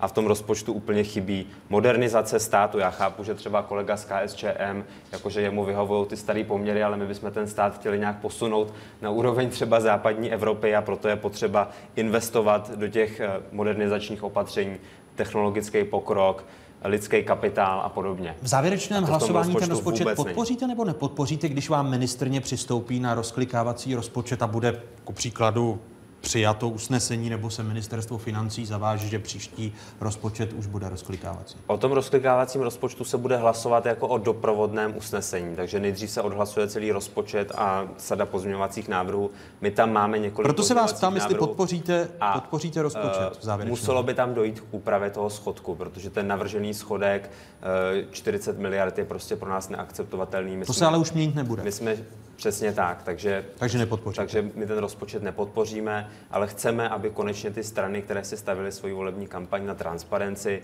tak aby podpořili ten rozklikávací rozpočet státu. Pardon, já, já jsem byl napaden, to musím, Čím jste byl musím se napaden? bránit tady panem kolegou, že nám vyhovují ty staré poměry. Já musím reagovat, eh, ne vždycky vede změna k lepšímu, dokonce je zase takový vtip, že každá změna vede z pravidla k horšímu, aby bylo jasné, ale eh, dovolávám se svědectví přece jenom i dřívější, že jsme vždycky podporovali modernizační tendence, eh, digitalizaci a další věci, protože víme, že to prostě jinačí cesta není, aby Česká republika i občané mohli být eh, v souladu s světovými nebo přinejmenším evropskými trendy i v té ekonomice. Takže ne, nepodezírejte mě z toho, že jsem nějakým přítelem starých pořádků. Jsem přítelem pořádků.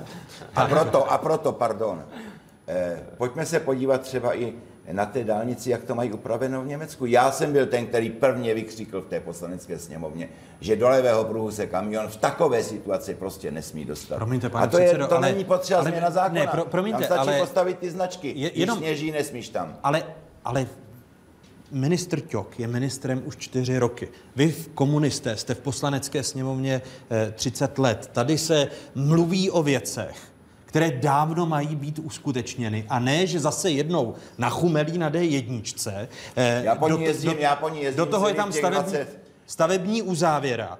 A, a, a bavíme se o tom. Najednou Já po bude celých těch 20 let, i když zákon. tam nejsou stavební uzávěry, tak v okamžiku, kdy nasněží, tak musí být takové pravidlo, které nechá ten minimálně jeden pruh volný, například pro tu údržbu.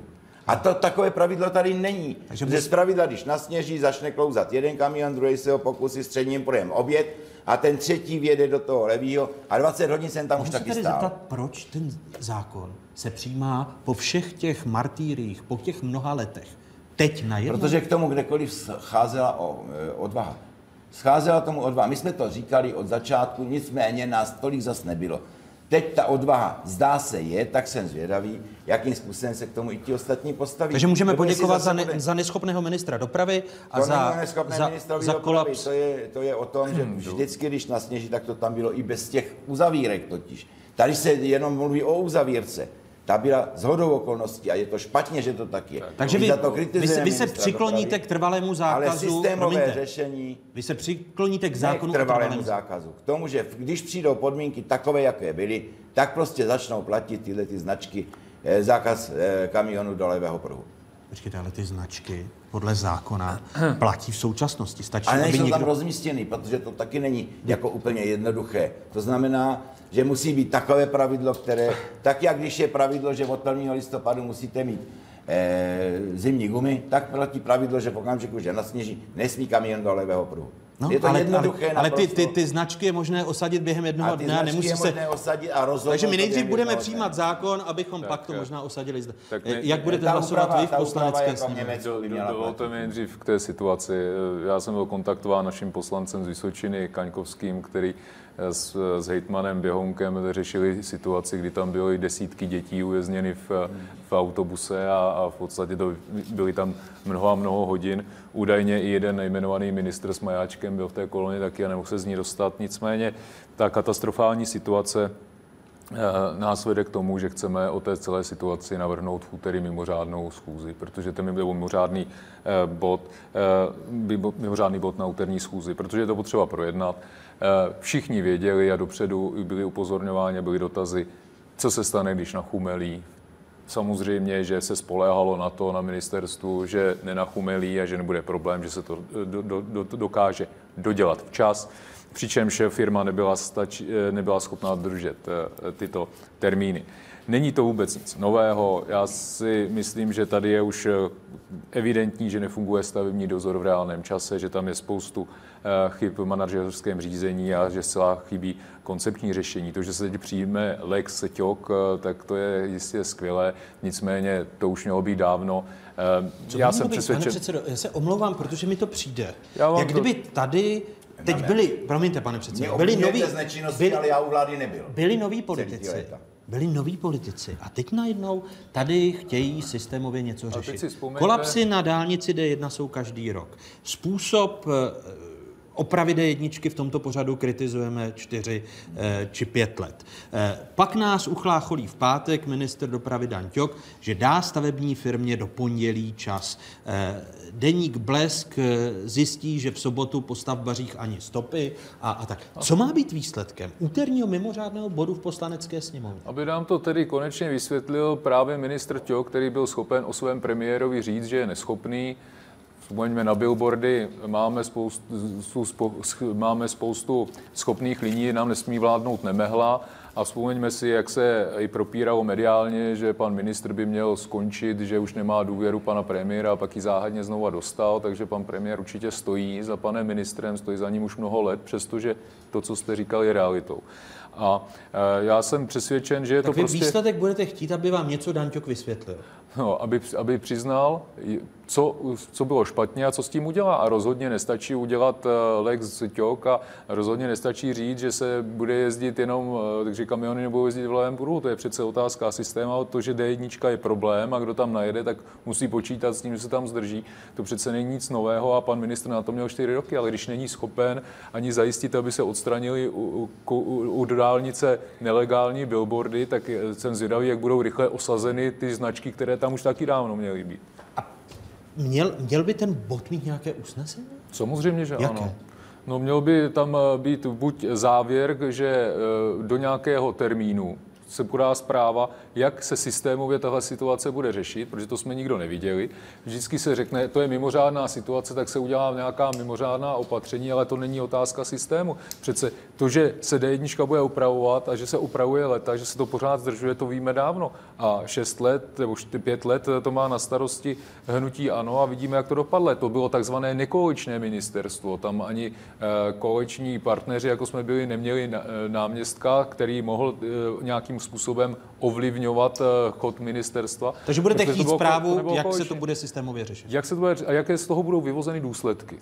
A to, že se vyhodí nějaký subalterní úředník někde, to není samozřejmě žádné řešení. No, ale pak byste museli navrhnout eh, doporučení k odvolání ministra dopravy. Bude, bude. To není vyloučeno, uvidíme, jakým způsobem se k tomu ministr dopravy a samozřejmě i předseda vlády postaví. Pane předsedo Já bych právě očekával od opozice, že navrhne odvolání ministra dopravy a že nám v té snaze trošku pomůže. Jako v té koaliční snaze? Ne, v té snaze o to, že by měl to ministerstvo přece jenom vést někdo jiný.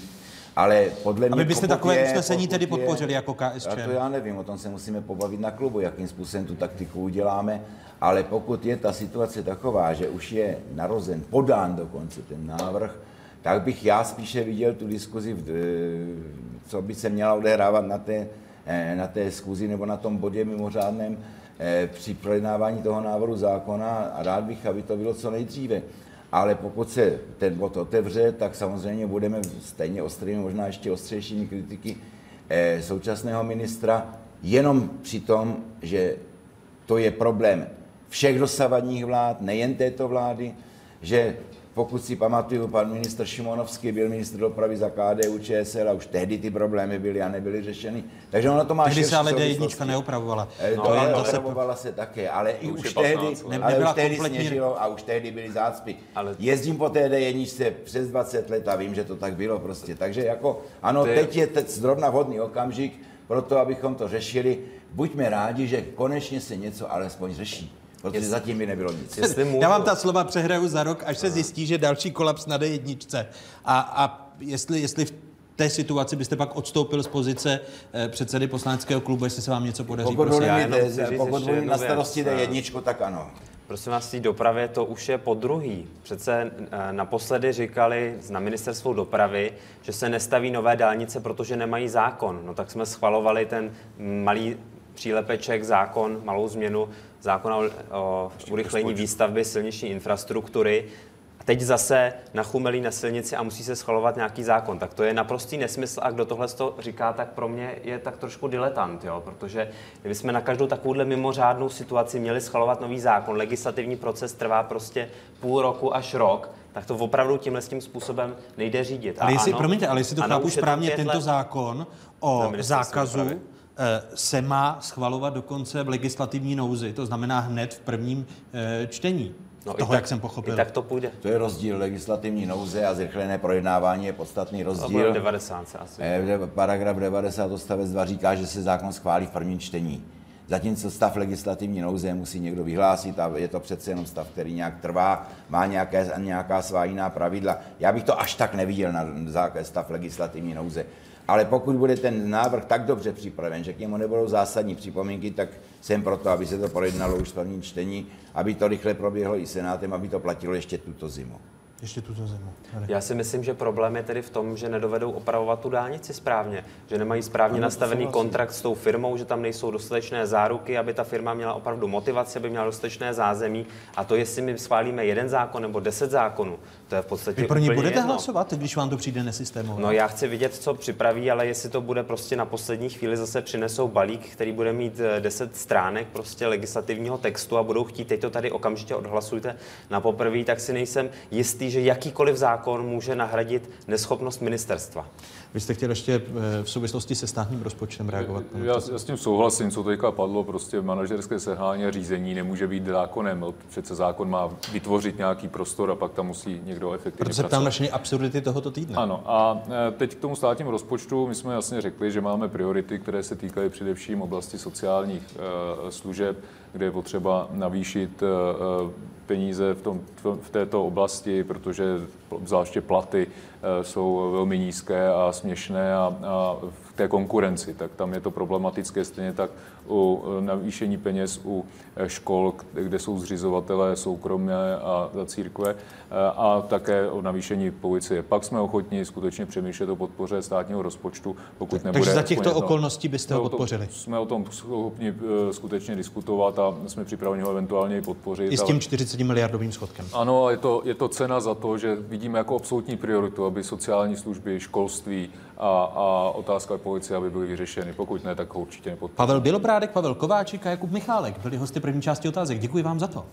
Děkujeme a dobrou chuť nedělnímu obědu. Přepněte si na spravodajskou 24. Loučíme se s diváky jedničky. Na 24. otázky pokračují hned za pár okamžiků. Řeč bude o zdravotnictví a o ministrovi, který tady byl kritizován KSČM, ministr zdravotnictví Adam Vojtěch, dva lékaři, ex-ministr Leoš Heger a člen sněmovního zdravotnického výboru Jaroslav Dvořák. Pokračujeme po stručných zprávách na ČT24.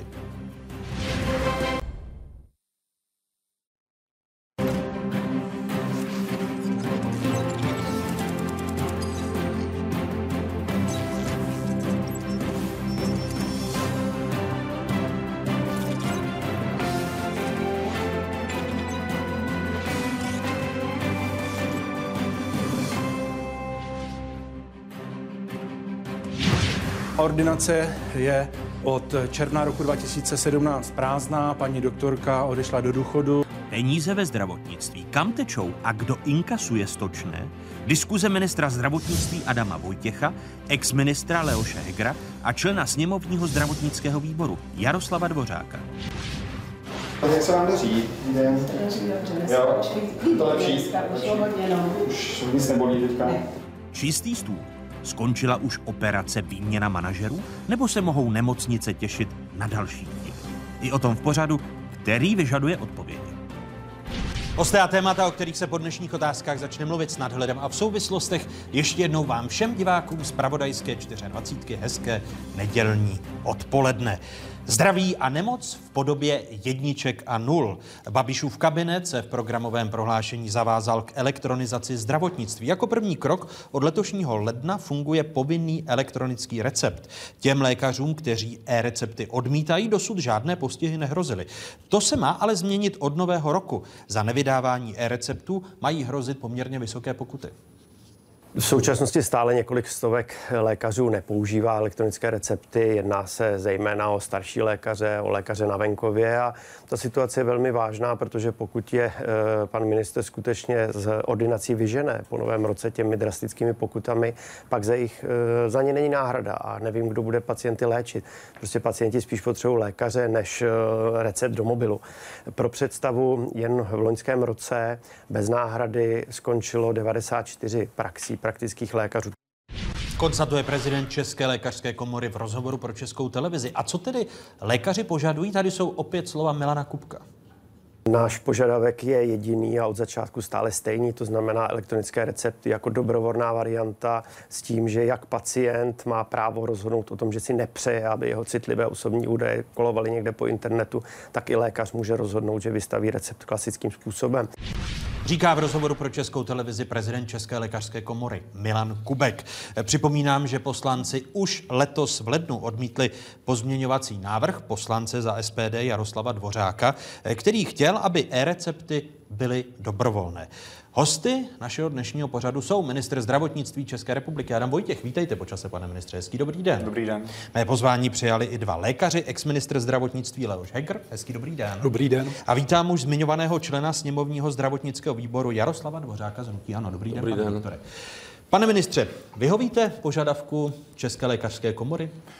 Já nevidím úplně důvod, protože na základě dat, která jsou skutečně tvrdá data, nikoli v pouze dojmy, tak je zřejmé, že e-recept se osvědčil, že skutečně dneska drtivá většina receptů je předepisována ve formě elektronického receptu, že i pacienti si na to zvykli, se podíváme na počet SMS, například, skrze které tedy je možnost posílat elektronický recept, tak ten strmě stoupá a e, my dneska už vidíme skutečně spíše pozitivní reakce i ze strany té odborné, i ze strany té laické veřejnosti. A pokud má ten elektronický recept mít smysl do budoucna, my vlastně chceme ho dále rozvíjet skrze ten takzvaný lékový záznam, to znamená možnost sdílet vlastně informace o předepsaných lécích napříč ošetřujícími lékaři daného pacienta, tak je nutné, aby tam byla všechna data.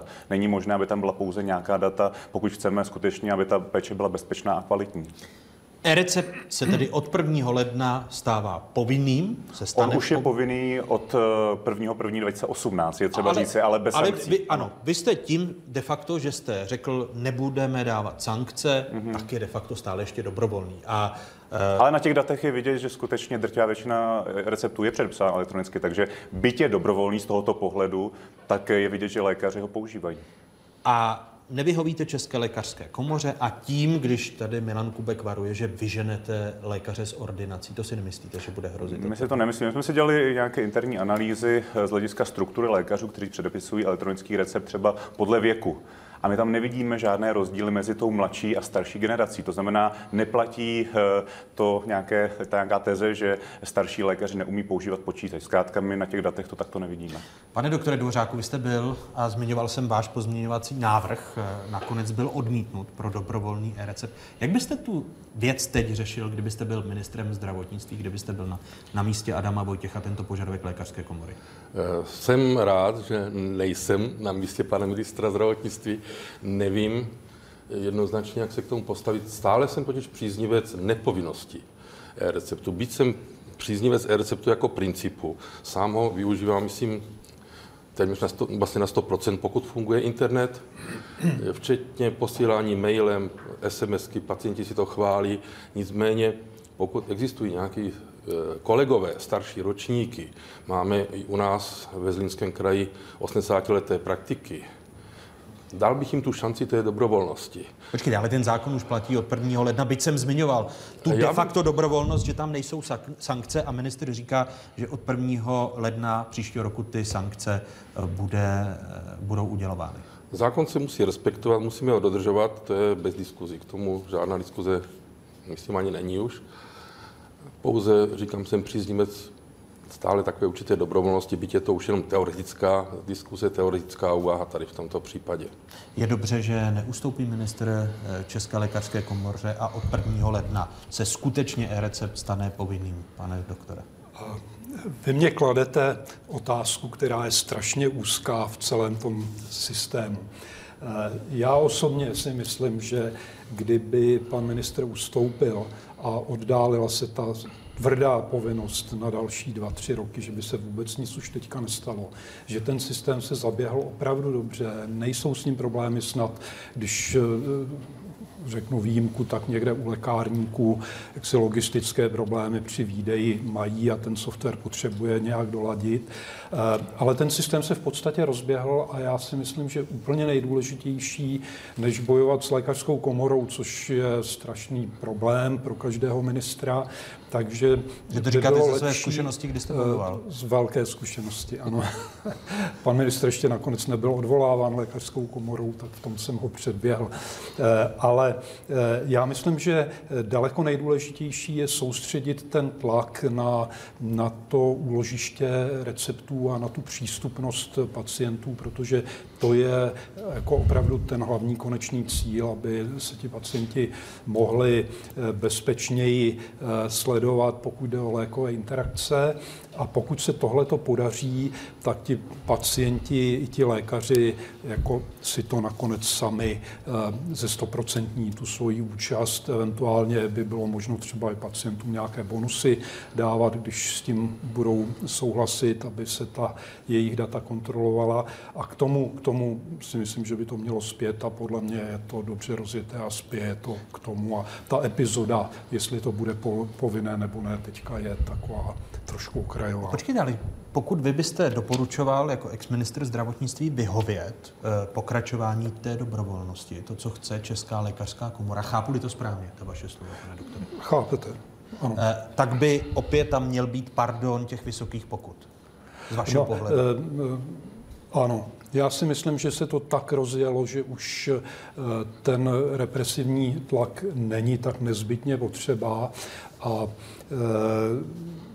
ti lékaři, kteří tam nebudou, budou v naprosté minoritě a nezabrání to tomu konečnému řešení toho, toho, toho úložiště. E, já myslím, že to prostě za tu válku nestojí, ale já jsem dalek k tomu panu ministrovi radit. Jenom bych řekl, že si myslím, že ten systém toho úložiště, a to je asi nejdůležitější, že může fungovat velmi úspěšně a velmi prospěšně, aniž by pokryl 100% pacientů. Ono těch 100% se většinou všude v běžném životě dosahuje velmi těžko.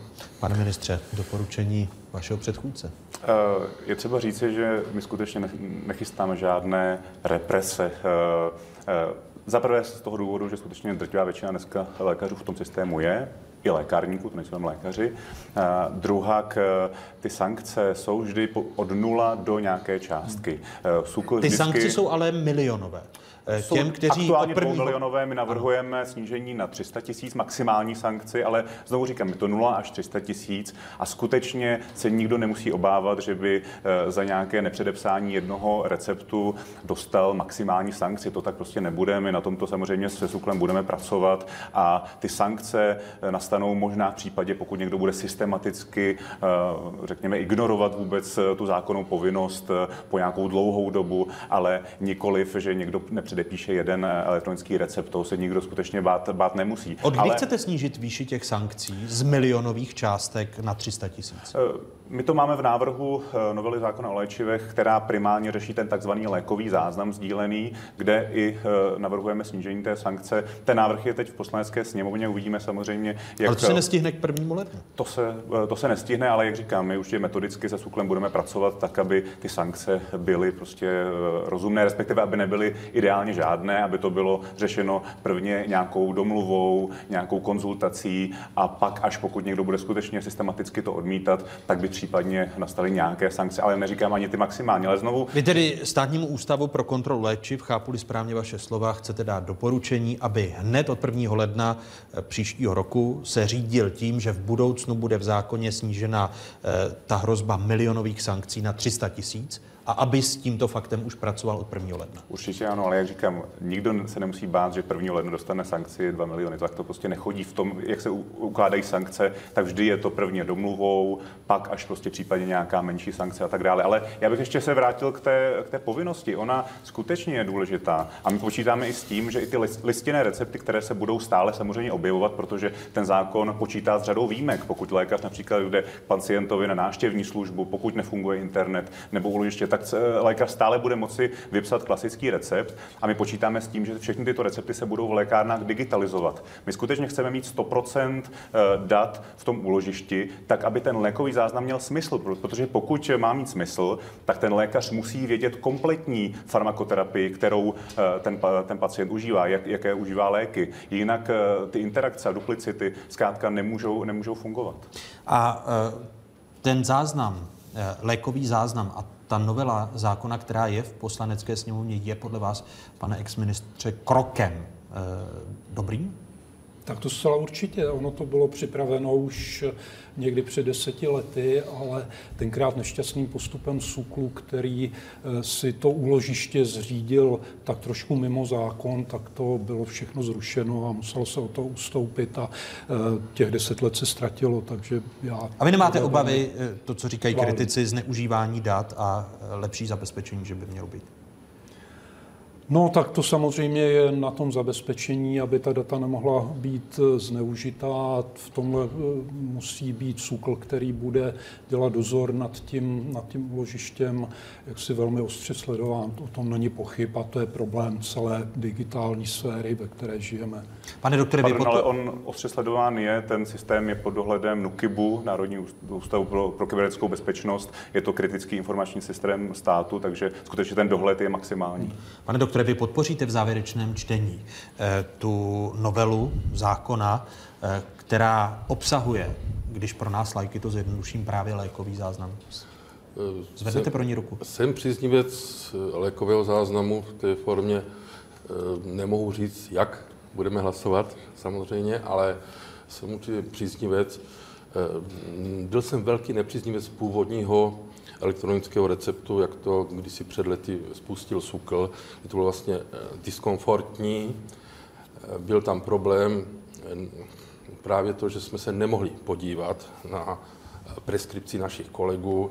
Já věřím, že i, protože se o tom mluví, opiátové recepty již naběhnou, to, to vím, že se jedná a to, to budou věci, které mě nutí pozitivně hodnotit tady tento systém, že je to směr dopředu, bude to přehlednější.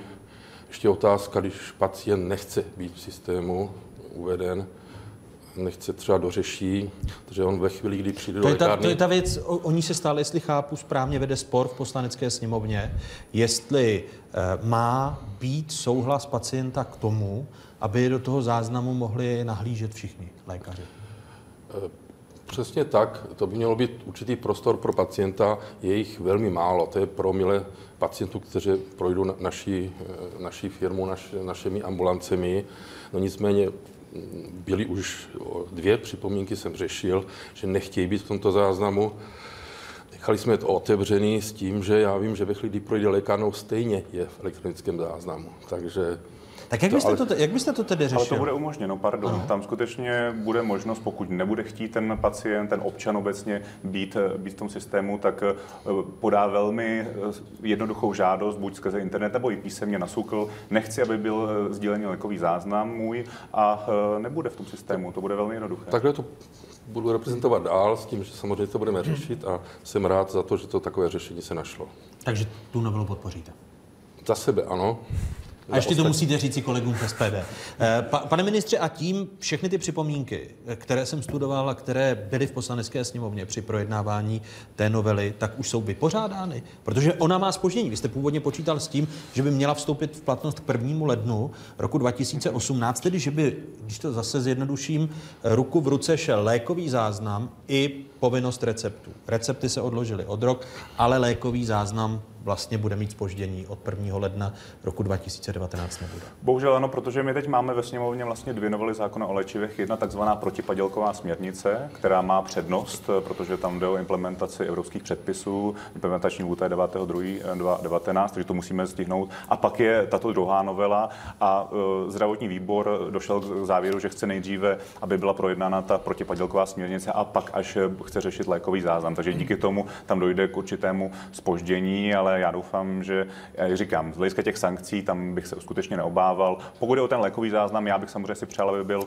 účinný co nejdříve, protože podle mého názoru je to skutečně první vlaštovka v elektronizaci zdravotnictví, tak jak má vypadat. Možnost sdílení dat, možnost zvýšení transparentnosti, bezpečnosti a kvality péče o pacienta. To je tím cílem.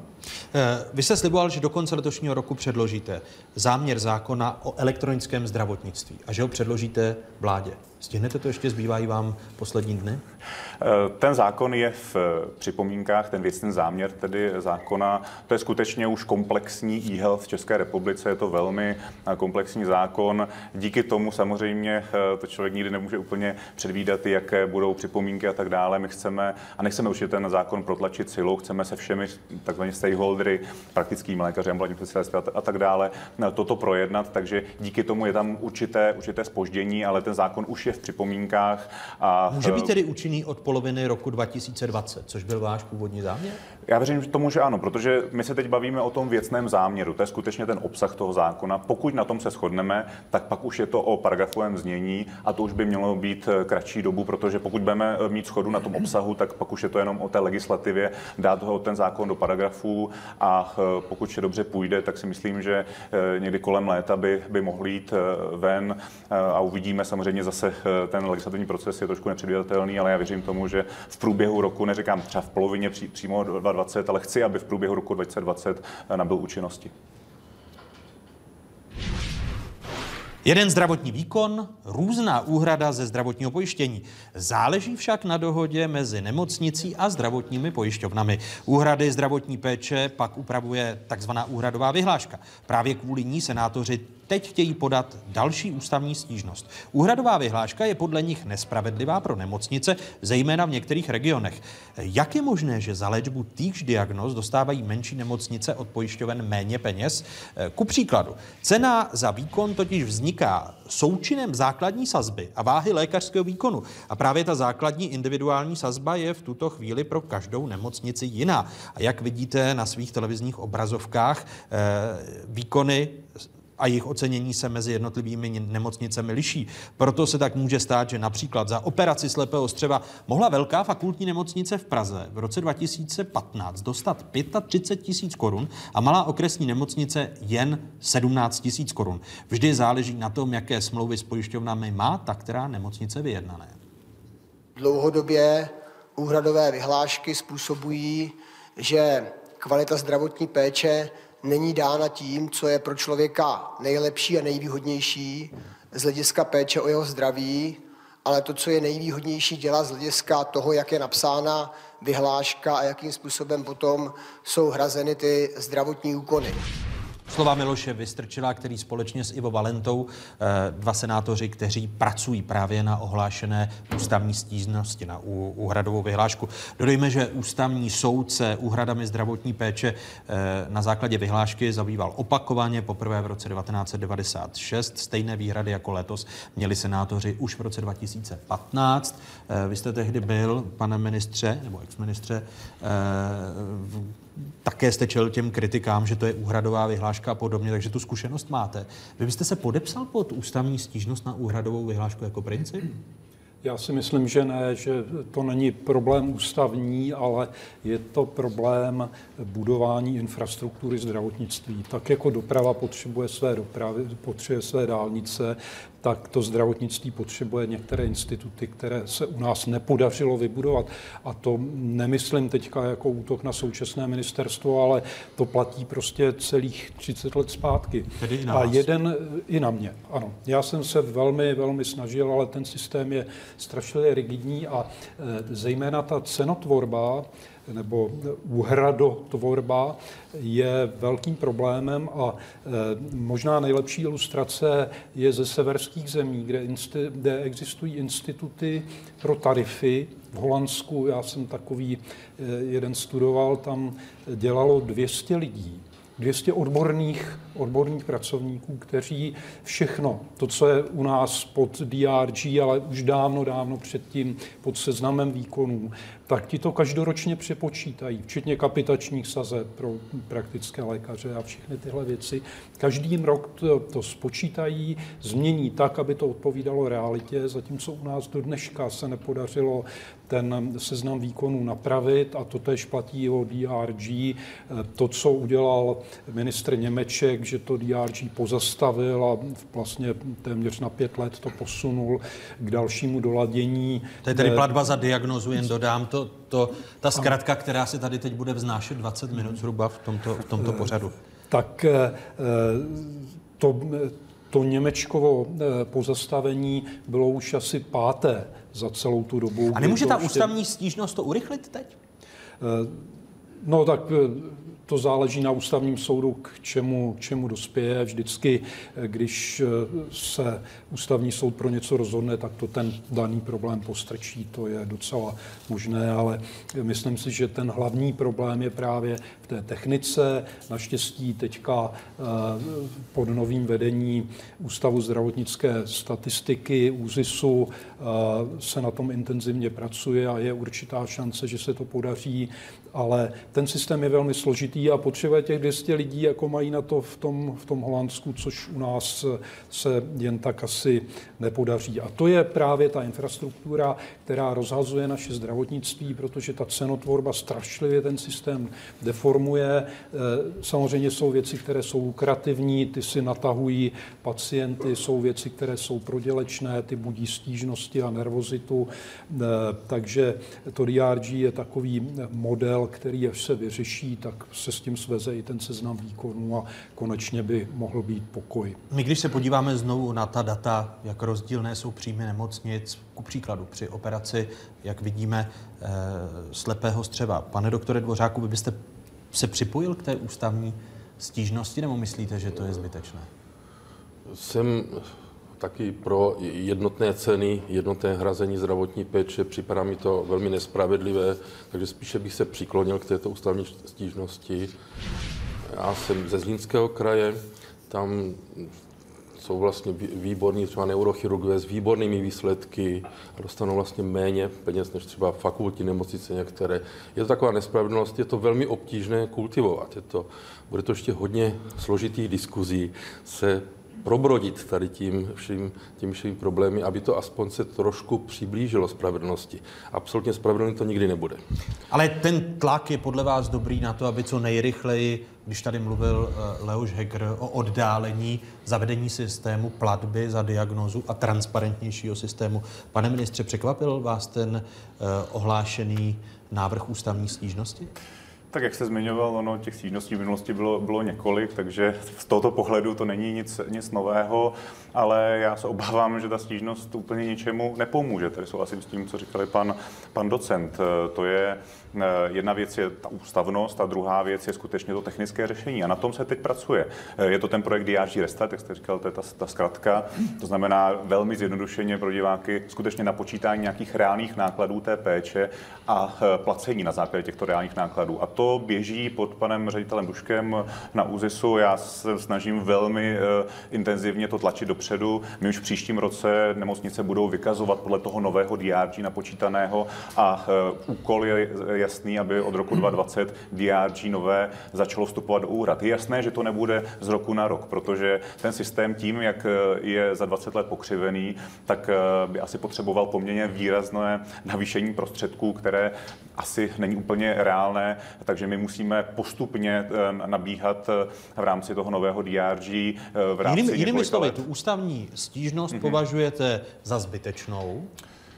Já si myslím, že ničemu v tuto chvíli nepomůže, protože eh, za prvé je třeba říci, že v tomto roce se také ta situace poměrně proměnila, protože poprvé v historii eh, bylo úspěšné, plně 100% úspěšné dohodovací řízení, což je velmi důležité, protože úhradová vyhláška eh, v minulosti byla tvořena na ministerstvu často bez dohody právě s těmi jednotlivými segmenty a bylo to tak, že jeden segment si třeba prosadil něco nebo velké nemocnice a podobně. Ale stále jsme... ty malé regionální nemocnice tvrdí, že tam ty nerovnosti jsou. Ano, ale... Chápu-li to správně, ta, ale v tomto roce za diagnózu to všichni má... podepsali dohodu o tom, jak se bude hradit péče na uh, příští rok, všechny asociace nemocnic, všechny zástupci. To, že ten systém je dlouhodobě pokřivený, je pravdou, ale my na tom pracujeme v rámci toho projektu DRG, který, jak říkám, v roce 2020 začne už reálně nabíhat do praxe.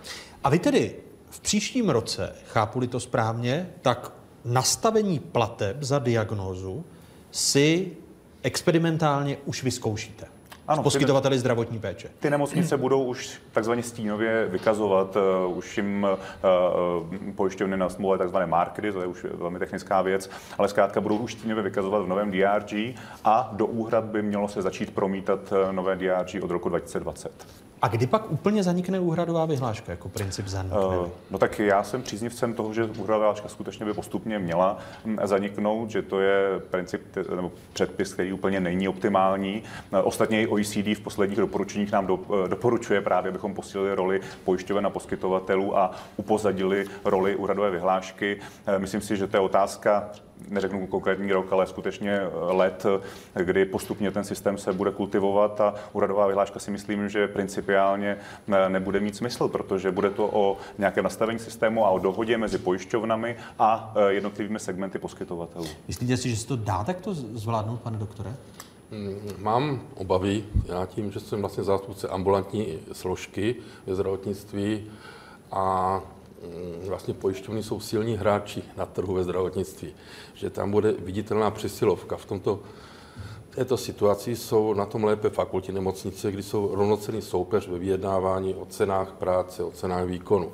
Ta ambulantní složka je mimo, to jsme se bavili o DRG, která se netýká ambulantní složky zatím, takže nevím. Eh, s určitýma obavama se to bojím. Úhradová vyhláška měla svoje nevýhody, každý rok jsme na ní nadávali dosti značným způsobem.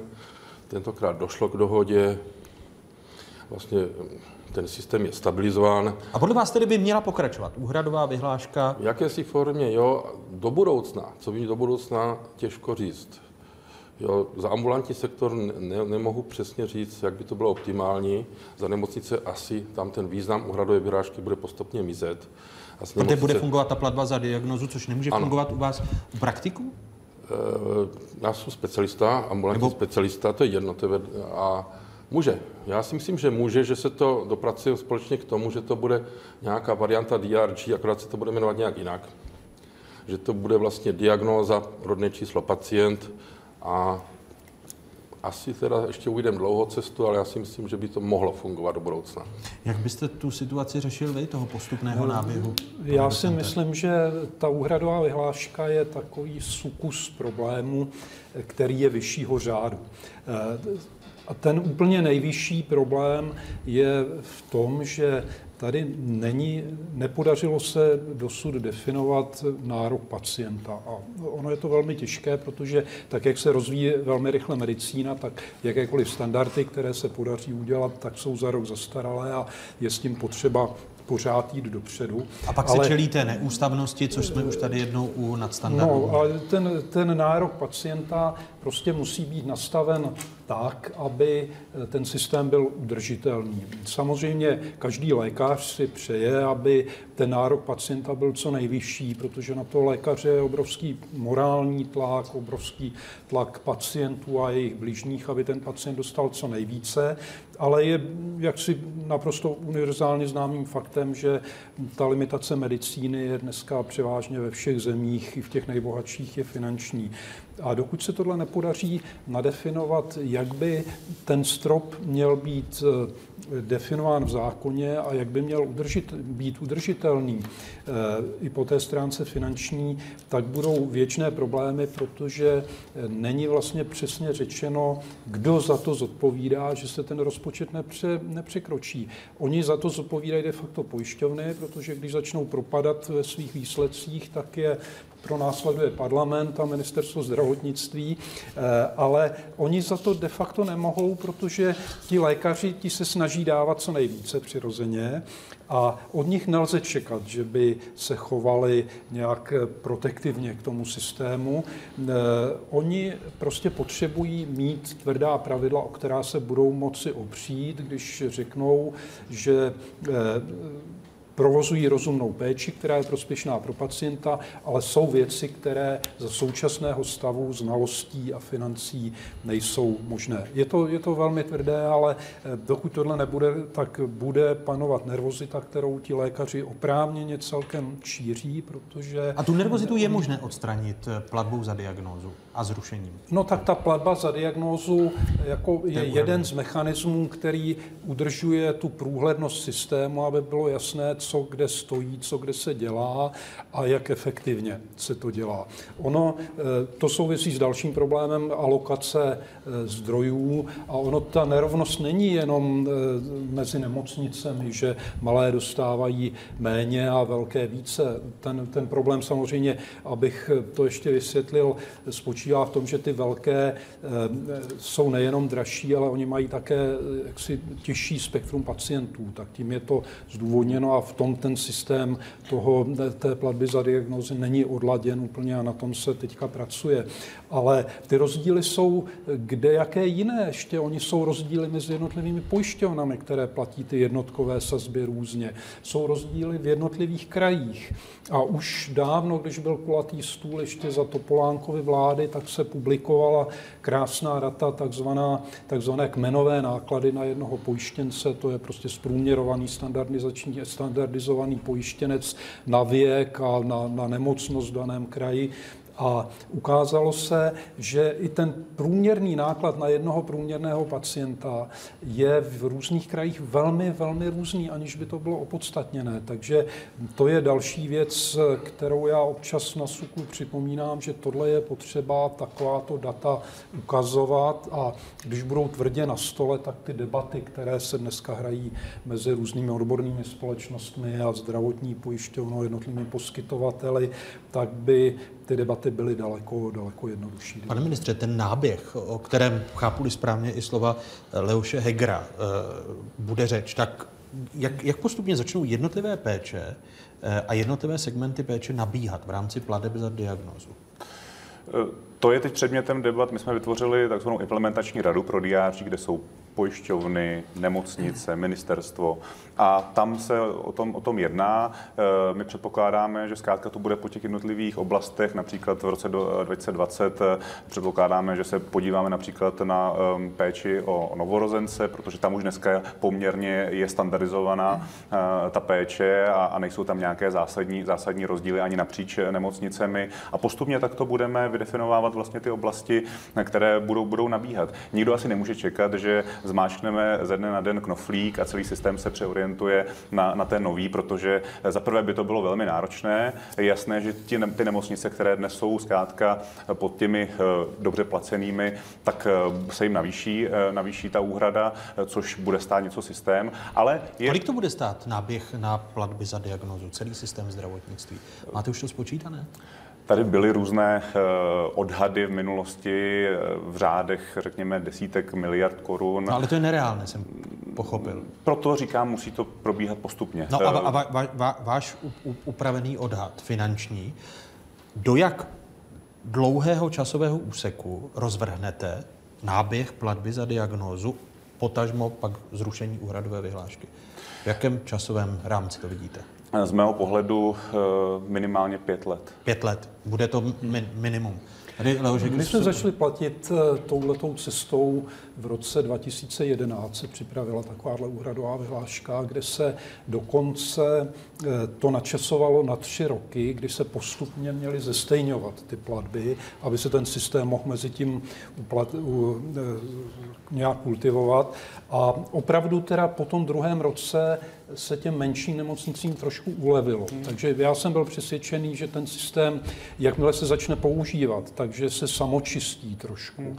Ale pak přišel eh, tedy kolega Němeček a ten, ten Tedy do, do pěti let je to možné rázný krok a, a uvidí se, jestli to bylo správné, nebo jestli se mělo postupovat už tenkrát takhle, a, ale rozhodně do pěti let by měl nastat nějaký pokrok. Ono ještě třeba říci, že ono, až to bude nabíhat, tak také ne všem se to bude líbit, protože ono se ukáže, kdo poskytuje no. jak tu péči efektivně. Protože ta platba eh, za diagnozu spočívá v tom, že zaplatíte za ten jednotlivý hospitalizační případ, ale pokud pak třeba prostě jsou nějaké reoperace, ten pacient tam leží třeba nadměrně dlouhou dobu a podobně, tak už ta nemocnice žádné peníze za to, nedostane. A pak samozřejmě jsou nemocnice, které třeba poskytují tu péči neefektivně a pro ty to může znamenat problém. Ale to je tím cílem. Tím cílem není pouze hradit eh, jednotně, ale tím cílem je nastavit určitou kvalitu a efektivitu toho systému. Proto si od toho tolik slibujeme. A tím se dostáváme k dalšímu tématu. Praktických lékařů ubývá populace stárné organizace pro hospodářskou spolupráci a rozvoj doporučuje tuzemskému zdravotnictví zaměřit se na efektivitu péče. Stárnutí populace podle ní nevyhnutelně povede k růstu výdajů na péče. It can be uh, out of government budget, it can be out of more contributions from workers, and it can be also out of uh, co-payments, that is the participants of uh, a, healthy uh, people or unhealthy people. So, and it can be a mix of all of this. Podle OECD je na české vládě, aby nejen zajistila nezbytné finanční prostředky, ale také, aby rozhodla, jak tyto různé druhy financování vyvážit. Pane ministře, kdy se tak stane? Já teď, eh, pokud jde třeba o zdroje eh, financování, tak eh, navrhuji ten zákon o automatické valorizaci paliv za státní pojištěnce, což si ano, myslím, že... máte problém s ministrní? Ale to je normální. Financí, My máme, máme velmi korektní vztahy a diskutujeme o tom, o tom řešení, ale principiálně se oba shodujeme, obě ministerstva, že určitý princip automatické valorizace je na místě. To je první důležitý, důležitý moment, tak, aby ten systém taky do budoucna byl více prediktabilní, protože já určitě nechci, aby až skončí končí vlastně teď ten uh, aktuální stav, kdy do roku 2020 máme tedy v zákoně garantováno zhruba 3,5 miliardy korun navíc, tak pak vlastně nevíme, co bude. A my potřebujeme ten systém plánovat a proto si myslíme, že ta automatická valorizace je, je správná a s tím se shodu, v tom se shodujeme s ministerstvem financí. Kde se neschodujeme, je ten mechanismus a ta výše, ale o tom teď diskutujeme. Ano, to, tak, je tak to... Pojď, pojďme si přiblížit eh, to, kde se neschodujete. Eh, Zmíníme si ještě kontext, že do roku 2020 je výše eh, valorizace plateb za státní pojištěnce, tedy děti, nezaměstnané seniory, jasná. Ministerstvo zdravotnictví ústy Adama Vojtěcha navrhlo novelu zákona, která do hry opět vrací automatickou valorizaci plateb. Ministerstvo zdravotnictví navrhuje, aby se pojistné za státní pojištěnce počítalo ze čtvrtiny průměrné mzdy. V prvním roce fungování nového výpočtu by změna zatížila rozpočet o dalších 14 miliard korun. Rok na to by náklady vzrostly o 3,5 miliardy. Dalšími variantami jsou valorizace vázaná na vývoj reálného HDP anebo na růst nominálního HDP. V obou případech by šlo o zvýšení výdajů o 2,5 až 3 miliardy korun ročně. Tak jsme se snažili ten návrh představit, ale ministrně financí Alena Šilerová eh, má jiný názor a jinou představu jakou? Já bych chtěla zvolit jiný přístup. Chtěla bych víc eh, nějakého průměrného nominálního HDP, což by nebyl takový skokový nárůst, bylo by to plus minus bychom se bavili o nějakých 3,5 miliardách. A nabídla jsem panu ministrovi, že ať vytvoříme pracovní týmy, to znamená složené z jeho zástupců a z ministerstva financí a vytvoříme takovýto rámec, na kterém se zhodneme, který bude rozumný, proporcionální a současně bude eh, udržitelný pro státní rozpočet slova ministrně financí Aleny Šilerové. Chápu-li to správně, tak jste se smířil s tím, eh, že už ta varianta, eh, aby se pojistné za státní pojištěnce počítalo ze čtvrtiny průměrné mzdy, že padla. Já bych eh, neřekl, že to tak je. My máme s paní ministrní naplánovanou na to schůzku hned po novém roce. Naše týmy se, se sejdou a budeme o tom, o tom diskutovat. Já se budu snažit přesvědčit o tom, že. Eh, Tohle ten nejlepší navýšení, model z vašeho pohledu. Tak je třeba říci, že toto vychází i z připomínkového řízení, kdy třeba odbory nebo Česká lékařská komora eh, navrhovali ještě řádově vyšší navýšení. Takže my jsme vlastně, toto je nějaký kompromisní model mezi tím, co chce ministerstvo financí a tím třeba, co chce odborná veřejnost, odbory Česká lékařská komora. To je někde uprostřed a je třeba říct, že to je skutečně pouze ten první rok, kdy se vlastně ten um, vyměřovací základ zvýší, ale pak už jsme viděli, že, že v těch dalších letech je to těch zhruba 3,5 miliardy. Já a musím... Paní ministrně, ale lidově řečeno o milost těch 14 miliard v tom roce prvním. Chápu-li správně, tak vy tuto vaši cestu, kterou byste si přál, Eh, aby se pojistné počítalo ze čtvrtiny průměrné mzdy, taky nepovažujete za mrtvou tuto variantu? Já ji nepovažuji za mrtvou, já ji považuji za jednatelnou a budu se snažit přesvědčit eh, vlastně, co nás k tomu vede. Jednak to, že eh, to doporučení zvyšovat podíl ehm, výdajů na zdravotnictví v rámci HDP, kdy my dneska jsme na těch 7,6% a chceme asi všichni ve zdravotnictví, aby se ten podíl navyšoval. A druhá právě třeba například náběh nového DRG, který, jak jsem říkal, bude stát peníze, ale pokud chceme ten systém narovnat, tak zkrátka to nějaké peníze stát bude. Já se budu snažit paní ministře přesvědčit o tom, že to má smysl, ale je jasné, že nemůžeme do toho systému pouze lít peníze. Já jsem vždycky v minulosti kritizoval, že nemůžeme se bavit pouze o platbě za státní pojištěnce, musíme dělat samozřejmě i určité reformní kroky cílené, cílené na větší efektivitu toho systému, ale je jasné, bez nějakého navýšení v budoucnu eh, to nepůjde. Uh. Pane docente, k jaké variantě vy se přimlouváte? Já... K té průměrné mzdě nebo k nominálnímu HDP? No, existuje ještě jedna možnost, a to je celkem jedno, jaký, jaký mechanismus by se zvolil, a to je úroveň eh, minimální mzdy, protože na úrovni minimální mzdy platí osoby bez příjmů jako třeba studenti po 26 letech musí platit zdravotní pojistné, protože za ně nikdo už neplatí, státy neplatí. A ty eh, platí dneska 1800 korun zhruba, nebo příští rok budou platit, zatímco eh, stát platí měsíčně jenom 1000 korun za svého pojištěnce. Takže tam je obrovská diskrepance. A to, co tady říkal pan ministr o těch třech miliardách, tak eh, to, co zavedla sociální demokracie, ta automatická valorizace po tři roky, tak přinese eh, meziročně teďka asi plus 3 miliardy za státní pojištěnce. Ale kdybychom měli to, to procento z HDP zvednout jenom o jeden procentní bod ze, ze 7,5 na 8,5 a připomínám, že vyspělé evropské země už mají běžně přes 10 Eh, a eh, tak aspoň o to jedno procento, abychom se jim přiblížili, tak to dělá tak plus minus 40 miliard v tom systému. Takže to jako, když se mluví o třech miliardách, tak je fajn, protože paralelně s tím teďka v rámci konjunktury šly obrovské mzdové nárůsty a do toho systému se teda přilívá po desítkách miliard, ale jakmile tohle to přestane, tak eh, ty nárůsty budou zase hrozně malé a on se zvyšuje taky, to HDP se zvyšuje, takže to procento prostě nemáme šanci s takhle malou ingerencí státu zvýšit.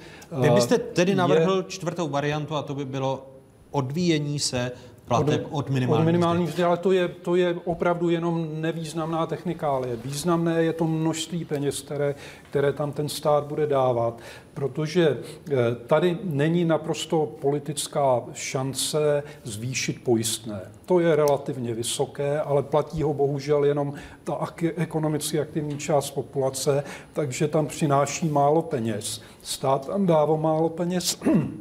A politicky, jak všichni víme, není ještě několik let určitě průchodné eh, zvyšovat nějak dramaticky eh, efektivně spolúčast pacienta. Takže eh, ten státní příspěvek je to jediné, které by mohlo být, ale jestli zůstane na třech miliardách, tak ty západní země nikdy, nikdy nedoženeme. A pan ministr se snaží o zvyšování efektivity, já jsem se o to snažil taky, ale to jde prostě vždycky velmi, velmi pomalu. Ale, ale pane docente, v prvním roce tam máte náskok nebo nárůst na, o 14 miliard. To je to, proč chápu správně ministrně financí, proč protestuje proti eh, té variantě eh, počítání ze čtvrtiny průměrné, průměrné mzdy v zemi. Protože v prvním roce tam nejde o 3 miliardy, v prvním roce o 14 a v dalším pak No to by byl jako dobrý krok, to já myslím, že pan ministr předložil velmi správně a ještě Ale ministrně chce, aby se to odvíjelo od reálného HDP nebo od růstu nominálního HDP, což by byly dvě až právě ty 3 miliardy a nebyla by tam ta skoková. No Chápu to ne, správně, kdyby se to mělo odehrávat na základě HDP, tak by se to muselo odehrávat na základě toho procenta, které z HDP jde do zdravotnictví. To je dneska těch 7,6 A jak jsem říkal, kdyby se to mělo zvýšit o 1 procentní bod, tak to bude těch 40 miliard. Ne, a nemluvě o tom, že bychom měli být při té úrovni zdravotnictví, kterou máme, eh, tedy podle těch zemí na západ od nás někde okolo deseti. Pane doktore Dvořáku, jakou cestou valorizace, protože to je věc, kterou budete řešit v- i v poslanecké sněmovně, jakou cestou tedy nakonec jít od toho roku 2020? 21, pardon. Pardon, 21, 20 skončí ta dohoda, kterou prosadil eh, eh, pan ministr Ludvík. Je nutnost prosazovat co nejvyšší na, nárůst za eh, platby za státní pojištěnce. Zde stát je vlastně největší dlužník na zdravotním pojištění. Dlouho vlastně stagnovalo tady tato platba a je zde velký dluh a státní pojištěnci vlastně nejvíce čerpají zdravotní péče v procentech a vlastně co je tam placeno nejméně. Takže přimlouval bych se za, nebo budu lobovat za co nejvyšší, nejrychlejší nárůst. Tedy tu variantu ministerstva zdravotnictví. Ano, ano. Eh, My, když se podíváme na příjmy veřejného zdravotního pojištění, jaké jsou podle těch dat zdravotních pojišťoven? Platba za státní pojištěnce se rok od roku zvyšuje. V roce 2015 stát poslal pojišťovnám skoro 61 miliard korun. Letos má zaplatit asi 70 miliard a na příští rok jsou plánovány více než 73 miliardy. Platby za státní pojištěnce tvoří zhruba čtvrtinu příjmů veřejného zdravotního pojištění. Ty v roce 2015 činily více než 252 miliardy korun. Letos odhady počítají s asi 305 miliardami a v příštím roce mají jít o 323 miliardy. Kromě pojistného, jaké jsou ještě další eh, příjmy systému veřejného zdravotního pojištění? Za většinu obyvatel České republiky platí zdravotní pojištění stát. Státních pojištěnců je téměř 6 milionů. V letošním roce jde za každého z nich ze státního rozpočtu do systému pojištění 969 korun měsíčně. Pro živnostníky je letošní minimální měsíční záloha 2024 korun a pro jedince bez zdanitelných příjmů 1647 korun. U zaměstnanců dosahuje sazba pojistného 13,5% z vyměřovacího základu. Z toho 4,5% platí zaměstnanec a 9% odvádí zaměstnavatel. I podle opozice mě, by měl být celý systém předvídatelný, to znamená, že valorizace plateb za státní pojištěnce je zapotřebí ku příkladu i podle Pirátů. Samozřejmě nějaké pravidelné zvyšování plateb do zdravotnictví je potřebné, hlavně je potřeba, aby systém byl předvídatelný. Všichni víme, že zdravotnictví je podfinancované. E, Současně ty platby za státní pojištěnce jsou skutečně nižší, než co odvádí třeba fyzické osoby. E, Takže je naprosto logické, že tam pan ministr hledá změny. Říká Olga Richterová z Pirátské strany. Vy jste o tom, pane ministře, už mluvil, že také je zapotřebí podívat se na úspory v celém systému, že to není tak, že byste jenom natahoval ruku a chtěl od ministrně zdravotnictví 14 miliard v tom prvním roce, to znamená v roce 2021, pak po 3,5 miliardách ročně v každém dalším následujícím roce. Eh, Premiér vám zadal úkol, abyste předal eh, strategii vývoje zdravotních pojišťoven už jste ten úkol splnil od pana premiéra?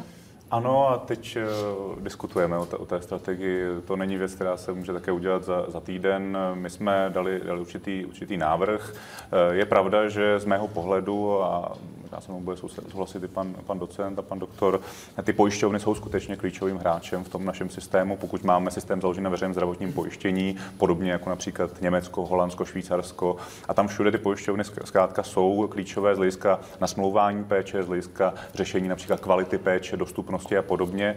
A z mého pohledu u nás ty zdravotní pojišťovny za těch posledních 20 let jsou spíše pasivními uh, hráči právě i vzhledem k tomu, že tady je úradová vyhláška, která to vždycky z ministerstva nakázala, jak to má, jak to má vypadat, nikdo se úplně s ním nebavil. Přitom jsou ty, ty, ty pojišťovny, které, které mají klienty a pro ty klienty musí zajistit odpovídající péči. A to my Ale chceme promiňte, změnit že- vlastně v rámci té strategie. Tak, a to je, to je klíčové. Přitom zdravotní pojišťovny se nechci říct vymlouvají, ale používají argument. My jsme pasivními hráči proto, že nemáme dostatek pravomocí a že není jasně stanoveno politickým rozhodnutím, co je standardní péče a co je nadstandardní, abychom mohli vytvořit systém připojištění.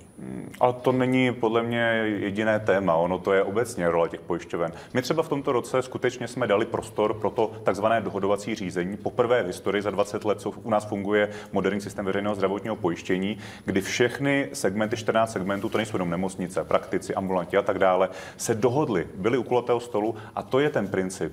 My musíme, a to nám doporučuje OECD v těch doporučeních, eh, skutečně dát roli pojišťovnám a poskytovatelům, aby se dohodli na tom, jak má být ta péče hrazena, ze jakých podmínek, v jaké kvalitě a to tady takto nebylo. Tady se skutečně direktivně z ministerstva nastavila úhradová vyhláška, která toto eh, eh, neměla vůbec v zadání, spíše bylo zadání možná zvýhodnit některé nemocnice velké na úkor jiných.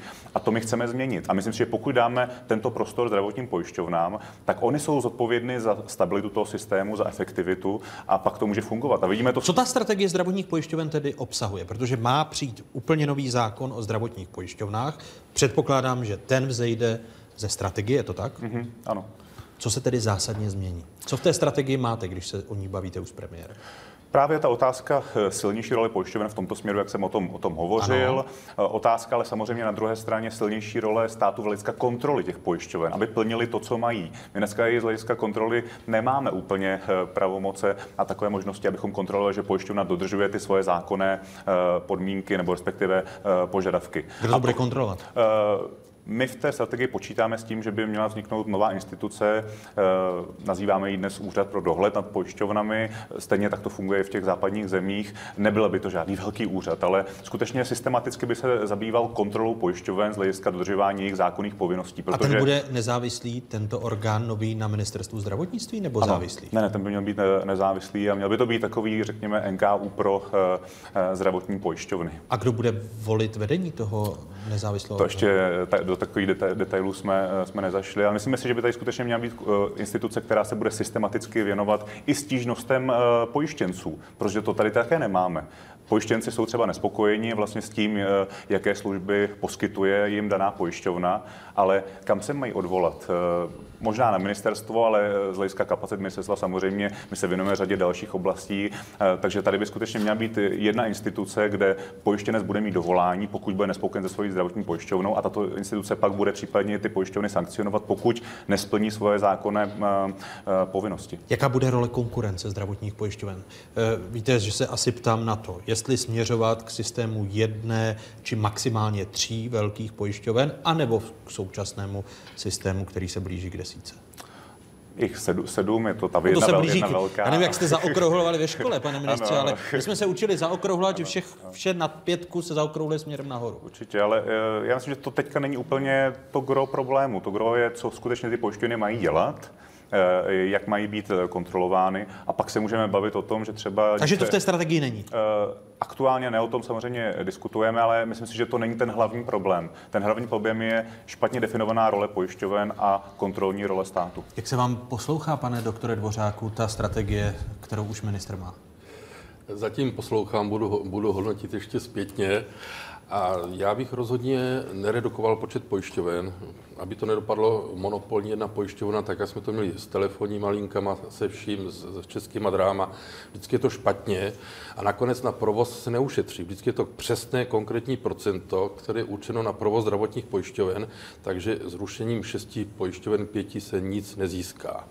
Teď je, ten systém je podle vás jako funkční? No, se, se... Jakž tak funkční je, mně tam trošku chybí to, co je západním směrem u zdravotních pojišťoven, a to je kontrola pojištěnce zneužívání. Jo, jestliže se někdo třeba v podnapilém stavu nechá desetkrát dovést do roka eh, záchrankou, má kompletní péči, CT, ošetření, nebo ke mně přijde pacient, který už má tři neurologická vyšetření, tři ortopedická, dvě CT, jednu malickou rezonanci za sebou, aby ta kontrola byla i směrem k pacientovi. Že zatím je to nekontrolovatelná a nekontrolovaná konzumace zdravotní péče, kdy ten člověk není nějak těžko říct postihován, aspoň regulován nějak. Jo. A to, že by se rozšířila pravomoc těch zdravotních pojišťoven, jak popisoval Adam Vojtěch? Uvažujeme že zatím byli ano, uvaž... pasivními hráči. Uvažujeme o tom, aby byli aktivnější i mm, ze strany, ať už to budeme brát třeba dvousložkové pojištění, to na základní a nějaký na standardní pojištění podle věkových skupin, podle nemoci, aby, prostě to zdravotní pojištění, pojištění se stávalo ze dvou složek. E, variant je hodně, rozhodně by si měli více konkurovat. Teď jsou to skutečně identické podniky, které podle stejných pravidel hrají a podstatě jsou jenom přerozdělovny zdravotního pojištění. Jak se vám A pardon, a taky by měli kontrolovat kvalitu péče, to je velmi Ano. důležité. Je to na nás. Já, já s tímhle tím trendem nastoleným velmi souhlasím. Já si myslím, bych řekl jeden příklad eh, to, té pravomoci pojišťoven, tak to jsou třeba chroniční pacienti a plány péče. Když má někdo plicní onemocnění, tak eh, je možno udělat plán, jak často ho bude vidět praktický lékař, kdy ho má poslat ke specialistovi, a eh, aby ten pacient prostě nechodil chaoticky po systému. A e, to potom pro toho pacienta je lepší, pro to financování je, je lepší. A e, existuje jeden takový argument, e, proč ty pojišťovny by měly být víc využity v tomto směru a to je, protože u nás jsou pořád relativně vzácní specialisté na obor, kterému se dá říkat veřejné zdravotnictví nebo organizace zdravotnictví. A ministerstvo je poměrně malé, aby lidí s touto expertízou, s touto expertizní zkušeností, jak si jich mělo dost a bylo schopno řídit. A kdyby se část toho řízení předala těm pojišťovnám, kde se to know-how jaksi velmi eh, dlouho po těch 20-30 let vykultivovalo a takových lidí je tam dost, a eh, ministerstvo jenom dohlíželo na to, aby ty pojišťovny nedělaly nějaké nekalosti, tak by to tomu systému strašně, strašně prospělo a ten systém by byl řízen jaksi silnějším půlem lidí, než tak, jak ho řídí dneska, jak to ho zvládne eh, zřídit při těch rozpočtových omezeních samotné ministerstvo zdravotnictví. A v příštím roce úplně nový zákon, který předložíte poslanecké sněmovně. Určitě. Opět budeme muset udělat věcný záměr, protože to je velká materie, takže musíme vydiskutovat ten obsah a pak paragrafy. A mým cílem, takovým soukromým, je, aby v tomto levním období skutečně jsme měli Úplně nový eh, zákon, aby nový zákon o zdravotních platnost. pojišťovnách. Minister zdravotnictví Adam Vojtěch z Hnutí Ano, děkuji vám za tuto diskuzi. Díky za pozvání. A děkuji dvěma lékařům, konkrétně eh, členům sněmovního zdravotnického výboru Jaroslavu Dvořákovi z SPD. A děkuji i exministru zdravotnictví Leoši Hegerovi z TOP 09. Děkuji vám. Těšilo mě. Děkuji. Vám divákům děkuji, že jste se dívali. Eh, Připomínám, že jsme na internetových stránkách České televize i na sociálních sítích. Takové byly poslední otázky roku 2018, poslední otázky z observatoře Žižkovské vysílací věže. Hezký zbytek neděle, pokud možno, ve společnosti z Pravodajské 24 a díky vám všem, že se na otázky díváte a díky týmu, který je vysílá. Naschledanou. Hezký nový rok.